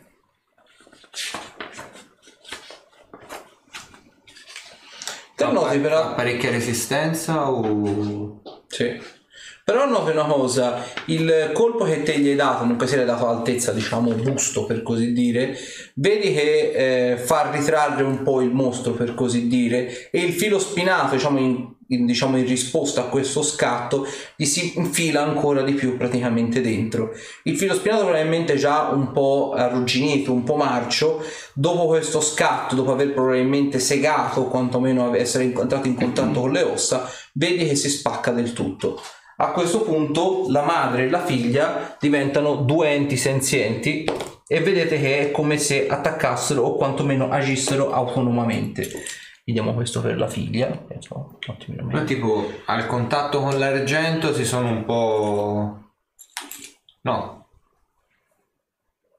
Come nulla fosse. no, là perché mi sono ritratto. Vedi il colpo semplicemente Ah. perché hanno incassato il colpo e quindi di Il colpo conseguenza. comunque gli è entrato, cioè Sì, sì, no, no, Hanno certo, sentito. certo, Ah. sì, sì, sì. Eh, dopo Ruderick. Eh, uso l'attacco. Attacco la madre con eh, la danzante. vai, stai un tiro per colpire? Sì.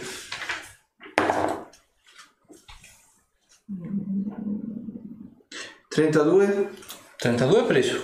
Ok, eh, per, per, per- a scopito informativo è quella immorale più 2. Ok. Ok, sì che sono di base 7 danni fisici più sono 2 di 6 sempre fisici a lei e un di 6 a me. 7 da- 14 danni fisici a lei e 4 a me. Ok, eh, dopo Zombie, terzo round. ha sudato sono Ah, sono sono zombie. Va bene. Allora, la madre a questo punto c'ha il buon Zorander e il buon Arthur davanti, quindi pari, pari, dispari. Pari, Eh. il buon Zorander. Allora, ovviamente adesso il filo spinato ha ceduto, quindi non ha più le costrizioni che tra virgolette gli bloccavano le braccia e che ovviamente gli limitavano i movimenti. Quindi vedi che comunque sempre con questo suono basso, come se il corpo facesse una specie di cassa di risonanza, emette questa specie di appunto di questo quasi grido di battaglia e comincia a attaccarti con tutta la ferocia di questo mondo. Eh, 37 e 32. Preso.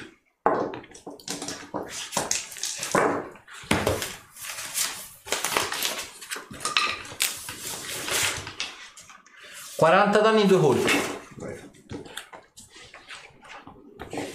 Mentre invece la ragazzina vedete che si avventa su Castasir. Non è propriamente un attacco di lotta, però vedi che ovviamente dato che passa, prova praticamente a quasi fare una specie di salterello e cercare diciamo di colpirti.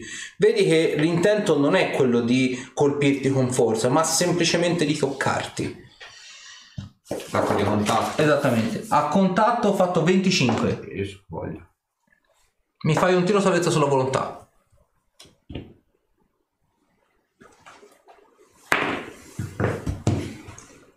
Ventidue. Ok. Allora sono 4 danni fisici, standard. Tuttavia cominci a notare una cosa. Nel momento stesso in cui la ragazzina ti colpisce, cominci a vedere un po' distorto. Vedi innanzitutto come se fossi ubriaco, quindi vedi tutto al rallentatore, vedi tutto sfocato, cominci a vedere un po' barcollante tutto quanto, non riesci a capire se è un'allucinazione, un veleno eh, o semplicemente un effetto mentale qualsiasi, però vedi il combattimento estremamente più rallentato, quindi hai difficoltà anche nel vedere loro che attaccano, che incassano colpi, che li schivano.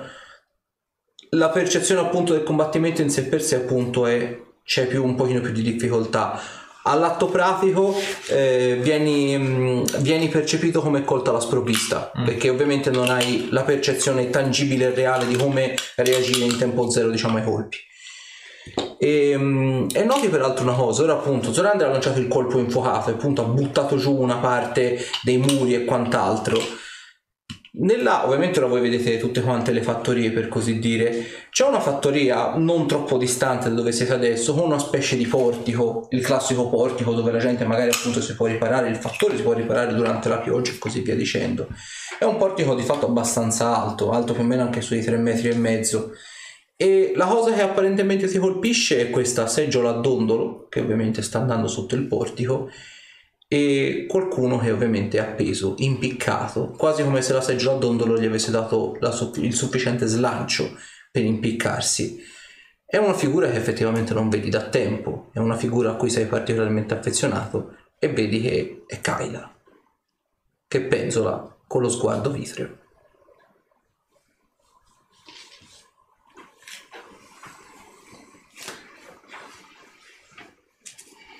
Dopo? Eh, cassa di grazia. Sono perso. Ruderick. Roderick, eh, No, non l'ha attaccato loro. attaccato loro, vedi? Ah, no, E direi che distruggere i viventi non serve un cazzo, perché mi sembrano fin troppo morti. Perché? oppure non, Mi sembrano fin troppo morti. oppure non fai sono non morti. Chi lo sa? Ho capito. Il controllo- Qualsiasi volta li sei fatta non gliel'hanno fatto niente. È che non esistono.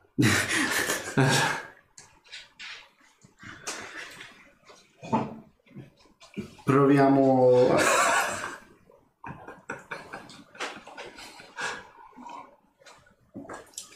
In questo momento c'ha la nuvoletta, mi immagino, dalla testa del master che esce. Voi non potete vederlo, però con dentro la scritta Total Kill Party. No, no. È la vena che si sta tappando. Senti, Quale vena? e- Di chi? La mia, è quella di casta, sì. E lui non, si, non so se si ricorda cosa c'è di incantesimo in quella spada. Però Sfida. Mi tirerei una distruzione addosso. Vediamo se questa funziona. Guardalo, guardalo, guardalo, guardalo. No.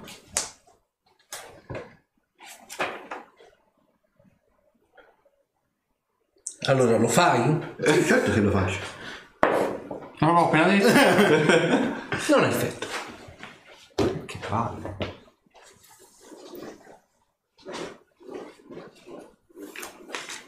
È più semplice di quello che si pensi. È più semplice delle esperienze. Ma noi non pensiamo mai sempre. Infatti. Dopo? Tocca a me. Allora, il fuoco non gli ha fatto effetto. Dopo aver lanciato il mio incantesimo precedente vigore, c'è stato qualche cambiamento in loro? Come se non fossero influenzati, naturalmente.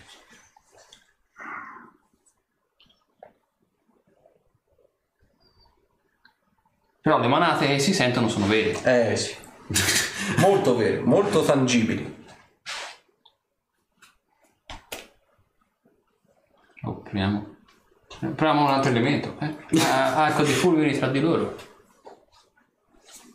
Il fuoco non funziona. Vediamo, eh. Non funziona, sa che non funziona, funziona qualcos'altro. si girano tutti, vedrai, e qualcuno farà.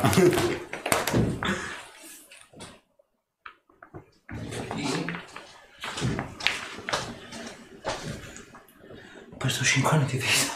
Non trovo la mia perfetta arcanista. preso prima. Ah no, l'avevo preso io. La conosco.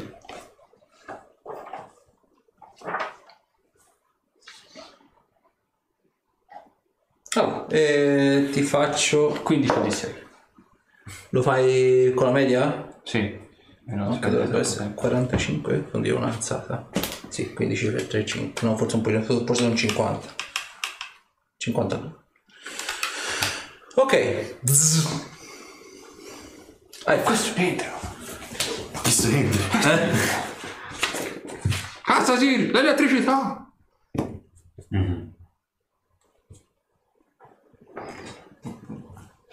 Eh. Guarda come annuisce il suo cazzo del costo. Chi sta? Ah, cazzo sì. Catena di fulmini. Ecco. Qui ti volevo.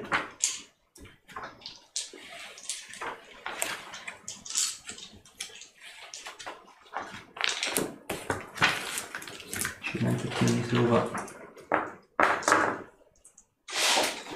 Non ha effetto. Posso avere il, il libro dell'incantesimo? Perché io tipo, ho la bava alla bocca. E me ne servono un cambio di giocatori comunque. No, adesso non So che volete fare i simbionti e vi piace. Dopo Hastasi, A me, di nuovo con eh, quella animata. vai.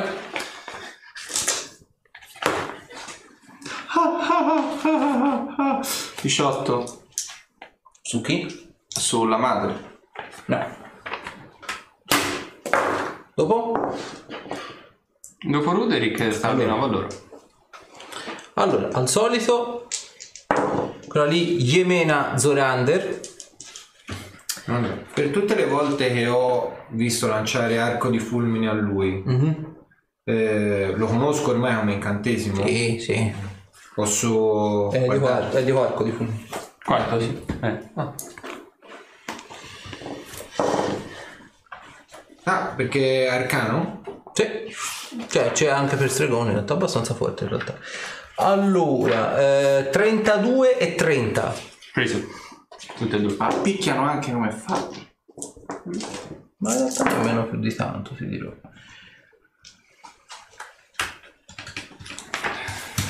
...29 danni in due colpi. Mi fai anche un tiro salvezza sulla tempra. 29? Ok. Eh, Fanculo. ho detto era più semplice di che Eh, si pensava. infatti. È che quelli divini non li posso conoscere, ma quelli arcani sì. Eh. Sta alla figlia che continua a colpire il buon Castasi.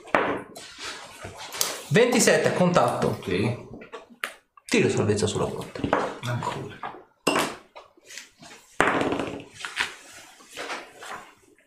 Trentadue. Sono 6 danni. Vedi che apparentemente la cosa rimane stabile com'è. Quindi io continuo a sbavare. Rimani lì a sbavare, vedi Kyla peraltro è lì che penzola e peraltro tipo dei corvi gli si appollaiano sulle, sulle spalle e gli cominciano a beccare dentro gli occhi. Uno gli stacca proprio il bulbo e gli comincia, se lo comincia a mangiucchiare.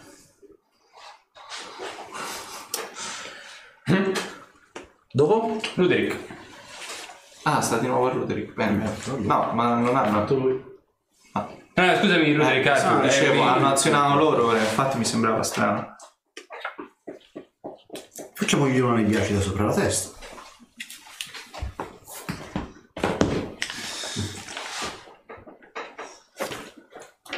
Sentiamo se la risposta è affermativa o negativa. No, hai problema.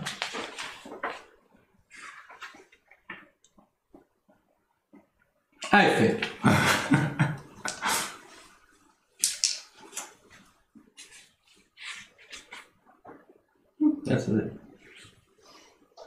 È di 6 metri, quindi vabbè, sì. Sì, la figlio, ma mi basta prendere la parte dove sono loro. Lo faccio anche più piccolino. Ok, eh? Questo è un bellissimo 6. 6, 4, 10. Quanti danni? 10. Dopo? Tocca a me. Sempre sulla difensiva, ma potenziato. Arco di fuoco. Ok, non lo dimezzo. Hanno pure l'utero. No, no, non lo dimezzo. Ah, ok. Guarda, di lui era un po' difficile. C'era qualche non morto c'era l'utero, ma non mi ricordo quale.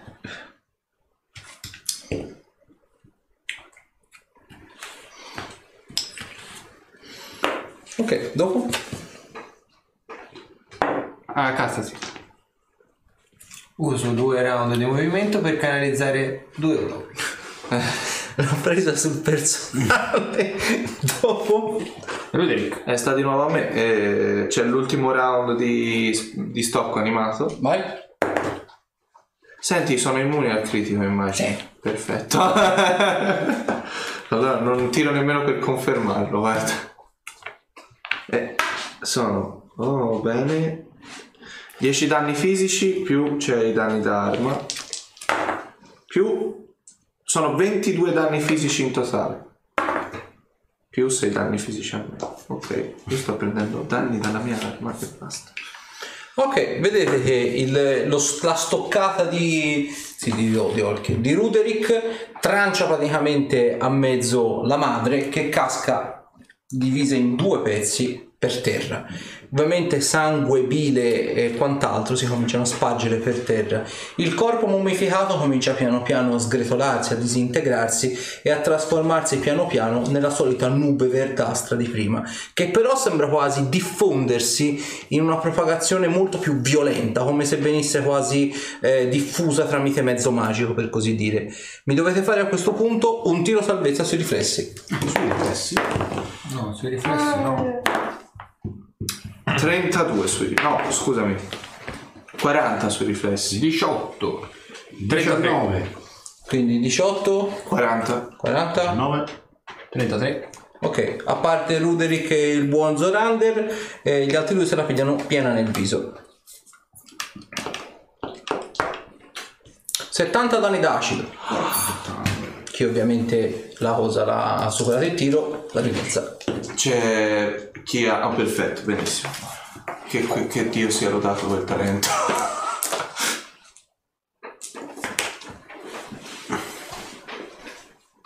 Ok, eh, quindi Ruderick ha fatto, dovrebbe stare di nuovo la ragazzina.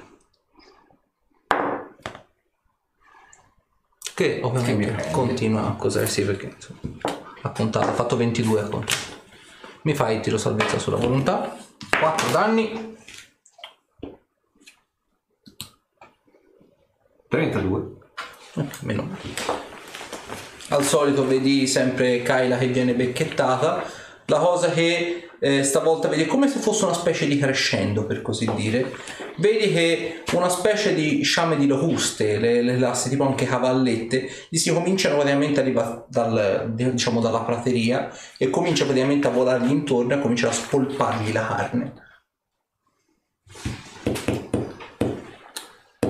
Del mentre peraltro anche intorno c'è tipo una- il classico orticello come tutte le fattorie. Noti peraltro che la terra sembra quasi tremare, apparentemente sembra quasi vibrare. Ti sembrerebbe peraltro anche di vedere tante piccole dita che sembrano uscire dal terreno. Non è che calma. Dopo sta Eh, Arthur? Tocca a me. Intanto, beh, I danni c'ho della nube. la nube vai.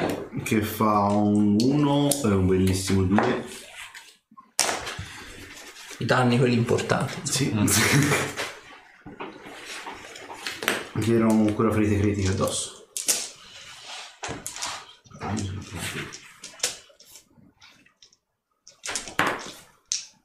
Ok, vabbè. Eh, Arthur fa questo poi? Tocca a me. Avete necessità di cure? No, un momento. No, però 17, Siamo sicuri? 23. Ok, allora mi lancio io sulla difensiva con cura ferita. Lasciamo.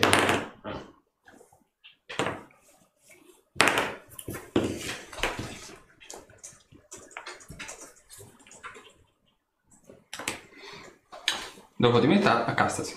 Prego.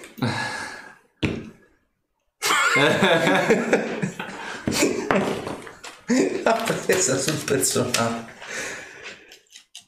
Vabbè, ho fatto uno col primo attacco.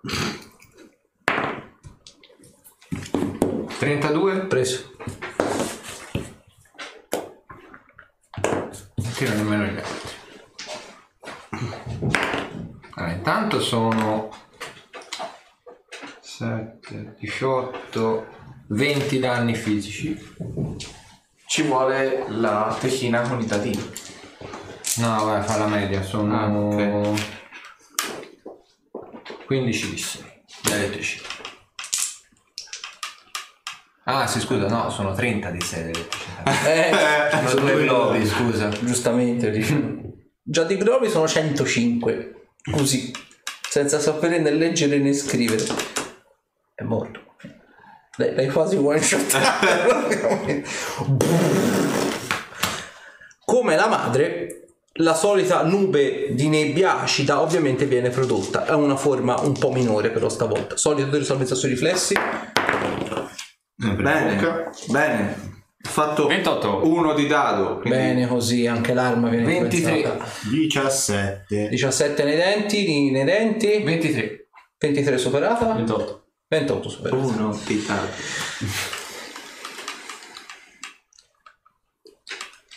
Allora sono 52 danni chi la prende piena in bocca e ovviamente la metà chi di mezza. Il buon Ruderick, naturalmente, dato che ha fatto uno, anche la sua arma viene influenzata. No, Ebbene sì. aspetta, ma non ce l'avevo più in pugno. Ah, quella danzante. Ah, non mi ok, problema. perfetto. Anzi, non è lo spigliamento. Eh, esatto. Fammi vedere un po' la scheda di quell'arma. Ah, Cioè, o se no fai te i calcoli con la durezza. la durezza con il più 2 è 20 se non è Eh, no 4 di durezza più 20 punti feriti. ok quindi erano sono 40, cioè 40 punti no 30 punti ferita e 8 di durezza Cioè, o meglio, Eh. come l'arma di Ruderick che rimane praticamente una poltiglia per terra, anche le pareti vanno sciogliendosi. Quindi praticamente il, il colpo infuocato di Zorander viene praticamente spento dall'acido della nebbia che va praticamente consumando la casa. E voi vedete Castasir palesemente sbigottito perché dopo la morte della figlia la, la cosa rimane. Eh, Kyla salto di sotto e corro in direzione del portico. Dove vai? Quindi vedete tipo... Mi fai una prova di acrobazia per ridurre i danni da caduta? Con l'armatura. Eh sì. O almeno ci puoi provare. della. Fare non fare uno. No, ho fatto zero praticamente perché l'armatura è da meno 8 se non sbaglio. O meno 6. Te ce la completa? Sì, completa però è mitril. Allora da meno 4. E vabbè, allora ho fatto 6. 6 danni da caduta. Ti pianti di faccia proprio. Boom! È proprio una fossa nel terreno. E qui peraltro noti una cosa. Quello che avevi visto nel, nel campo, diciamo nell'orto, quando- quindi l'erba che vibra in un certo senso, te proprio ora salti da abbondanti 3 metri di altezza, ovviamente calcoli malissimo la gravità, poi appunto vedi sfocato, barcollante, quindi praticamente ti ci pianti a candela. Quando appunto affossi, anche perché la terra è abbastanza molle, affossi un pochino praticamente nel terreno, senti come, cioè comunque sia l'elmo chiuso, è come se qualcosa ti stesse grattando sull'elmo, grattando sulla celata. E la stessa cosa succede su tutta l'armatura, è come se qualcosa ti stesse cercando di togliere delle placcature. E dalla feritoia dell'elmo vedi palesemente che sembrano essere delle dita, che sembrano quasi volerti togliere l'elmo, toglierti le bande. Mi rialzo e corro in direzione. Ok, vedete lui è una scena strana perché lui corre come se fosse ubriaco, corre a zig zag, corre in modo a serpe, cioè dalla, dalla casa diciamo dove siete ora alla casa diametralmente opposta dove sta correndo lui ci saranno tipo 25 metri, non di più. Lui ne starà percorrendo 40 perché corre in un modo allucinante, appunto sembra ubriaco da come posto, cioè corre sgangherato, inciampa, si rialza, corre di nuovo, come se apparentemente ci fosse qualcosa e lo tira giù. E te senti proprio questo. È come se qualcosa, quando te affossi i piedi nel terreno, è come se qualcosa ti tirasse giù i piedi, ma con forza peraltro. Quindi voi lo vedete che inciampa di fatto, te a un certo punto ti proprio uno strattone al ginocchio e ovviamente inciampi per terra. Comunque, arrivi al portico e vedi quella che sembrerebbe essere Kyla. Cioè, ovviamente c'è tutte quante le locuste addosso, gli stanno mangiando le budella, gli stanno mangiando il seno, gli stanno mangiando la faccia, il- le, le- le orbite praticamente sono scapate completamente, un bulbo oculare pende praticamente per terra. Eh, faccio per scacciare le locuste e tirarle giù. da- Ok, quindi le- fai, le fai appunto scappare, la tiri giù. È una visione straziante perché rimane praticamente soltanto, vedi proprio l'intestino è completamente uscito di fuori, c'è un po' di intestino tenue praticamente in mano. La parte soprattutto delle braccia e del viso, del collo soprattutto è completamente rosa, mangiucchiata, smembrata. La faccia è completamente scarnificata, quindi è una visione scioccante, allucinante in un certo senso voi lo vedete che sta abbracciando il nulla. Cioè, vedete che fa tipo sbraccia in questa maniera Corro, corro giù. e poi tiene in mano qualcosa, vedete tipo fai l'accarezzi, no? e accarezza e niente. Bene, perfetto, gli, abbiamo- gli hanno triturato il cervello. Volete andarla a recuperare voi e io mi fermo qui a Mi sentite urlare.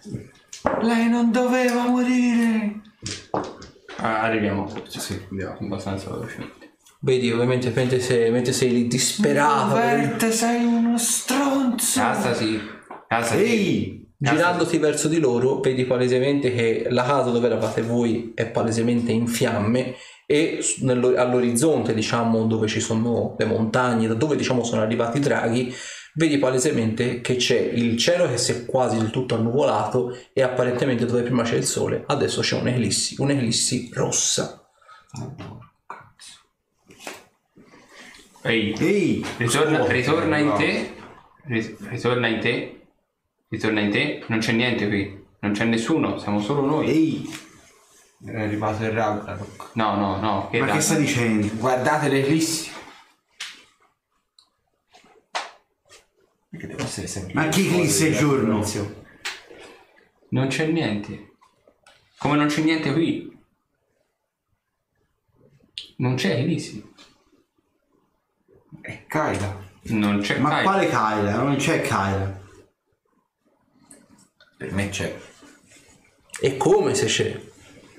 Pensa, cosa ci farebbe Dove, dov'è Kyla? Kaila?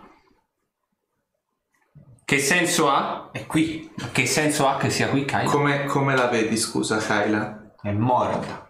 Come? Male. Qualcuno stava cercando di Però entrare mettere una mano vicino nel tuo cervello. Lui.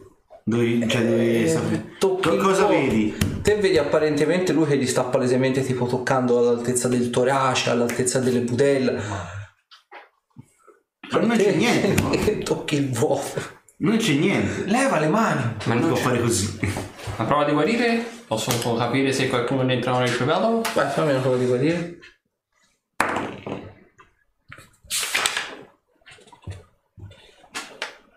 Trentadue. Allora, la cosa che apparentemente capisci da come si atteggia, vedi ha le pupille dilatatissime, cioè nel senso capisci che è sotto effetto di una qualche specie di allucinogeno o quantomeno è come se vedesse quello che non c'è. Quindi o ha contratto di punto in bianco una specie di malattia mentale istantanea o semplicemente è sotto effetto di qualcosa e gli fa vedere qualcosa che non c'è. È... è quella propagazione di gas che ti sta facendo vedere le cose che in realtà non esistono. qui non c'è Kyla. Non c'è nessuno. La tua mente vuole che ci sia Kyla, ma qui in realtà non c'è nessuno. Non c'è nessuno. Ragiona. Cosa ci farebbe qui Kyla, secondo te? Nessuno sa che siamo qui, neppure Kyla. E quindi ce, ce l'hanno portata magari. No, L'hanno no, no. No, credo. Comunque sta arrivando il Ragnarok. non sta arrivando il Ragnarok che arrivando non stai abbracciando Kyla. Invece Stai di- abbracciando di dire niente. Le boiate, perché non mi date una mano a seppellirla? Io provo a materializzarmi proprio esattamente tra le sue braccia. Provo a frappormi all'immagine mentale Te di... vedi Ruderick che si materializza sdraiato e vedi come se praticamente comprimesse il corpo di Kyla già di per sé smembrato, cioè vedi proprio che il corpo eh, scarnificato si comprime e senti proprio la cassa toracica comprimendosi proprio senti Quanto proprio fa? Quanto d'arme? un di 4 Eh. quindi vedi proprio pezzi di budelle e sangue che Ah, ti se Il sgorgano culo ti ho mancato. Tipo, batto il pugno per terra. però si vedi proprio che la cassa toracica si comprime Via di lì! e quindi è come se praticamente cominciassero a uscire sangue e bile perché ovviamente Non hai rispetto per i morti. Ma non c'è Eh. nessun morto, Castasi. Lui a questo punto no- non mi sta con- considerando. lui alza sì. Eh no, ore concentrato. Perfetto, prendo le sembianze di Kyla a tutti gli effetti. Vado qui. Madonna che trip. F di Hyde. Cassasir. Io non sono morto. Con quale voce? Con quella donna, Kyla. Allora, fammi una prova di percepire intenzione, Eh. ovviamente conosci i suoi poteri, sai più o meno. Oddio, però. Tutto è possibile adesso, eh, quindi ti do un meno 5, però non so. Con il meno 5? Ah, con meno 5 no, 7. Eh no, per te è lì. Però la vedi anche tra le tue braccia. Quella che hai tra le tue braccia non sono io. È una proiezione della tua mente. Qualcuno ti, ti vuol far credere che io sia morta. Ma io in realtà sono vivo invece. Non ridere! Te lo faccio a voce femminile se no. eh. Vai. Se, me lo, se, se provalo. che sei la vera Kaila. Non so cazzo di tua. Oh, io. Eh, Mi sono concesso una volta, solo una volta, per un tuo sollazzo e un tuo desiderio. E sai benissimo che non la rifarei mai e poi mai, se non sapendo che poi è successo dopo. Eh? Tu vuoi avere un figlio da me. Noi ci dobbiamo sposare. Questo lo sanno cani e porci. Baciami. E, e scoprirò se sei davvero te. Vabbè, ti volevo. mi avvicino con, con Mi avvicino con aria affettuosa, toccandogli le orecchie, guardandolo dritto negli occhi, mi avvinghio a lui. aspetta, perché abbiamo condiviso tutto, ma non pensavo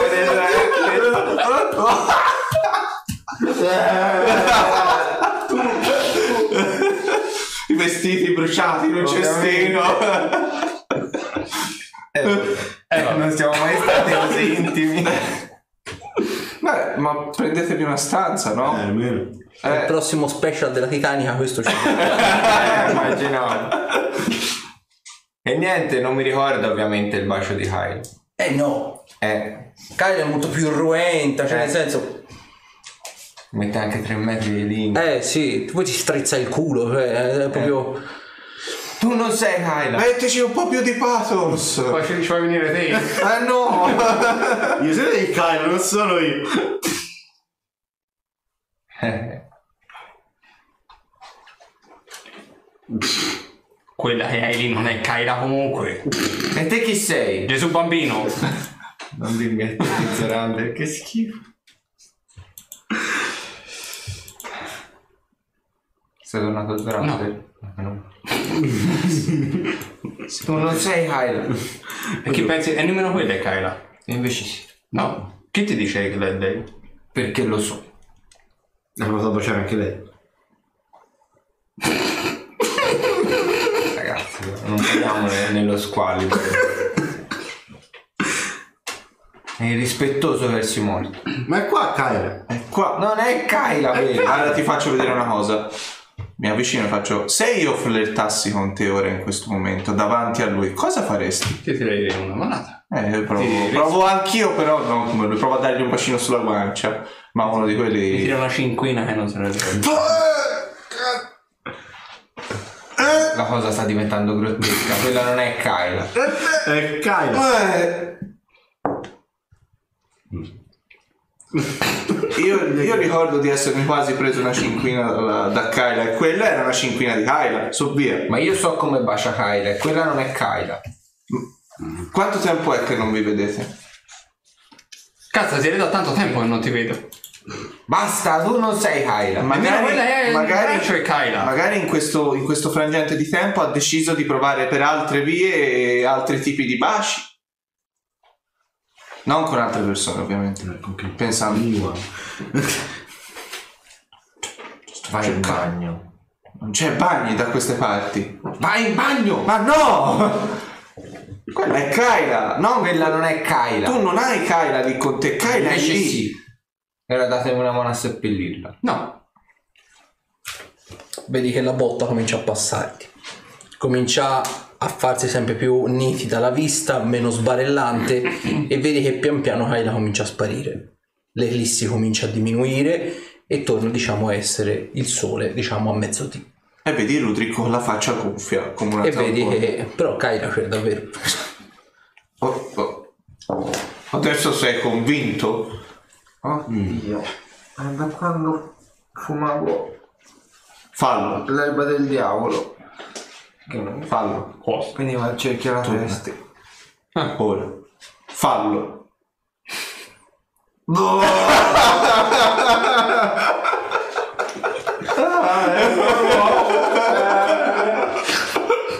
Che schifo. E ti, ti- ti sei prestato a questa cosa? È per cercare di farti... Non riuscivamo a farti ragionare. Ero pronto a darti anche la patatina se volevi. Però è stato un gran bel bacio, eh. Beh, ora possiamo dire non essere mai stati così intimi. Boh. Però Diciamo- vedi, serviva uno shock grosso. Ma L'i- no, no, no. L'ilarità del momento viene rotta apparentemente dalla tosse impellente del contadino. Un po' Porca. puttana. Oh oh. E torniamo. E Vedete, gli è accasciato per terra e mentre tossisce sta sputando sangue. La cosa che però notate è che insieme alla tosse, insieme al sangue, mentre appunto tossisce sputando sangue, tossisce anche palle di pelo. E alcune apparentemente palle di pelo cominciano a intravedersi sotto la casacca. Sapete cosa succede se Sì. Bisogna... dare fuoco a tutto? Sì. E mi dispiace dirlo, ma forse hanno ragione i draghi. Bisogna... Non possiamo salvare Astu. Si diffonde troppo velocemente. E non è comunque aereo. E non, è, non, è Non è- sco- non, è- non è- non c'è modo di sconfiggerla. Va bene, chiamo subito di draghi. Digli possono... Chi va? Subito. Vai, anzi. distruggere i Eh, se- però No, invio, invio il messaggio dove diciamo di Però diglielo Sì. che non è Dario. non è Trasmessa tramite insetti demoniaci. specifichiamo specifico esattamente quello che Vabbè. abbiamo visto cosa è Ma successo cosa, No, no, Sì, non hai tante parole. C'hai Tanto, 20 parole. 20 parole abbiamo, abbiamo trovato il da Non, non focolare. c'è una non c'è una cura. Aspettate che me la devo studiare per bene che 20 parole allora non No, trovato focolaio. ok No, Tra l'altro- trasmissione aerea. Tra l'altro è la prima volta che lo vedete, Rudrick ha proprio un taccuino completamente nero su cui annota tipo trovata Trovato il focolare. Trovato il focolaio. focolare. No, trasmissione aerea. No, via aerea. Ah, sì, Ok. va bene. Aerea. Siamo a 5 ragazzi. Ma, eh, come erano? Insetti Eh, demoniaci? Insetti demoniaci. Insetti demoniaci, No. Belzebù. Belzebù. Sì, vabbè. Insetti demoniaci. Bel, Belzebù. Be- Belzebù, perché il D conta come parola. Vabbè, Penso vabbè, tanto vediamo quanto seriallo. Belzebù. Eh, distruggere città. Infatti che Intervento immediato. Vabbè, tanto arri- dopo queste parole arrivano qua, non ti preoccupare. Radeti al suolo. Fate che...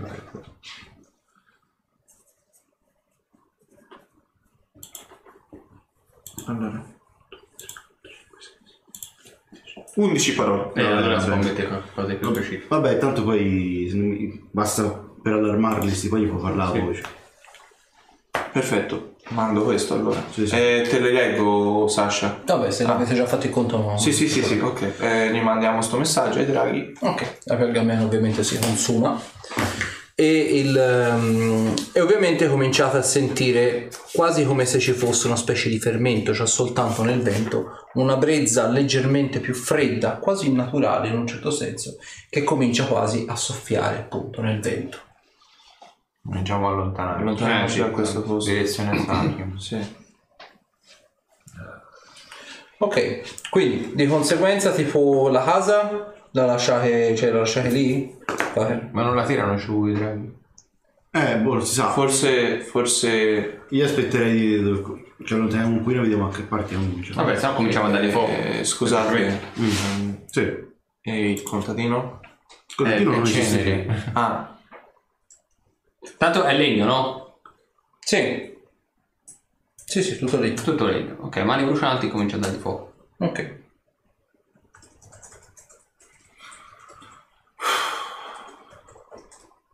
Aspetta, eh, mi scuso vai. un attimo. non c'erano, possiamo non c'erano altre vie, no. E mi duole ammetterlo, ma forse abbiamo perso fin troppo tempo in questa città. Sì, ma comunque questa non è sicuramente la prima e neanche l'unica città colpita da questa malattia. Pensa, questa è una piccola cittadina. Sarà Io, dobbiamo io trovare un, uh, una cura, non possiamo dar fuoco a tutto il piano no, materiale. no, quello assolutamente no. E Possiamo quello- arginare un po' il problema adesso Ma Ma, prima o poi una pure Non una ma, vi, ma vi ricordate cosa è stato Infatti ho detto arginare il problema non risolto. Anche perché ricordate cosa hanno detto in città in merito ai regnanti che sono andati a Sarin? Appunto, per questo dobbiamo correre a Sarin. Col Ok. figlio malato, tra l'altro. Il- vedete praticamente insomma Zorander comincia a piccare il fuoco vedete che ovviamente ora saranno più o meno appunto il tempo che vi siete riavvicinati avete constatato lo stato delle- del contadino eccetera eccetera saranno più o meno le una quindi più o meno passato mezzodì e vedete appunto la casa che comincia a prendere fuoco e assistendo diciamo al rogo della casa e attendendo un po' l'arrivo dei draghi cala appunto questo silenzio questo silenzio quasi che eh, vi atterrisce in un certo senso e al tempo stesso vi fa pensare un po' su quello che sarà la prossima mossa o quantomeno il prossimo passo da fare. D'un tratto, tuttavia, a rompere questo silenzio, quasi ritmicamente, un colpo di tosse da parte di Zorander. E si conclude qui, ricominciando la prossima volta. Vi volevo. Bene! Bene così.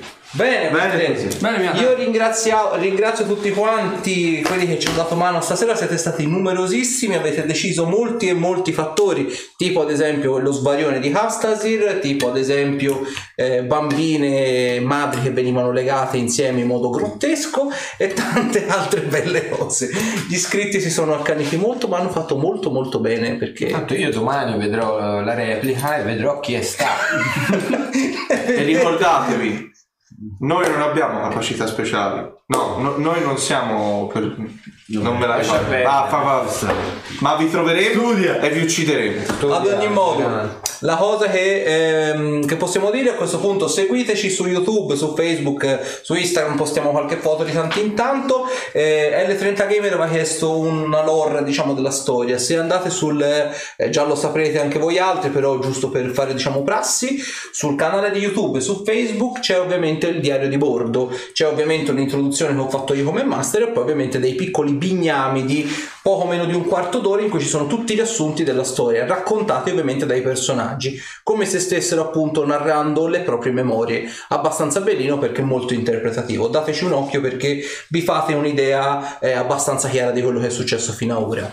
Noi ovviamente ci rivediamo mercoledì prossimo alle 21.45 e domenica per ovviamente chi c'è da Firenze e dintorni al Firenze Comics. Ci vedrete insomma con le nostre magliette in taverna da Kurt, quindi insomma passate, faremo magari delle interviste sulle vostre prime volte come abbiamo fatto anche a Lucca Comics perché fa sempre piacere. Insomma. Quindi avventurieri, noi ci vediamo mercoledì prossimo oppure domenica al Firenze Comics. Vi a questo punto eh, vi auguriamo buonanotte e ovviamente di guardare le nostre gesta. E ovviamente ringraziamo G-Fox per la donazione. Grazie G-Fox. Grazie ancora. Grazie, Ciao. ragazzi. Ciao, buonanotte. Buonanotte.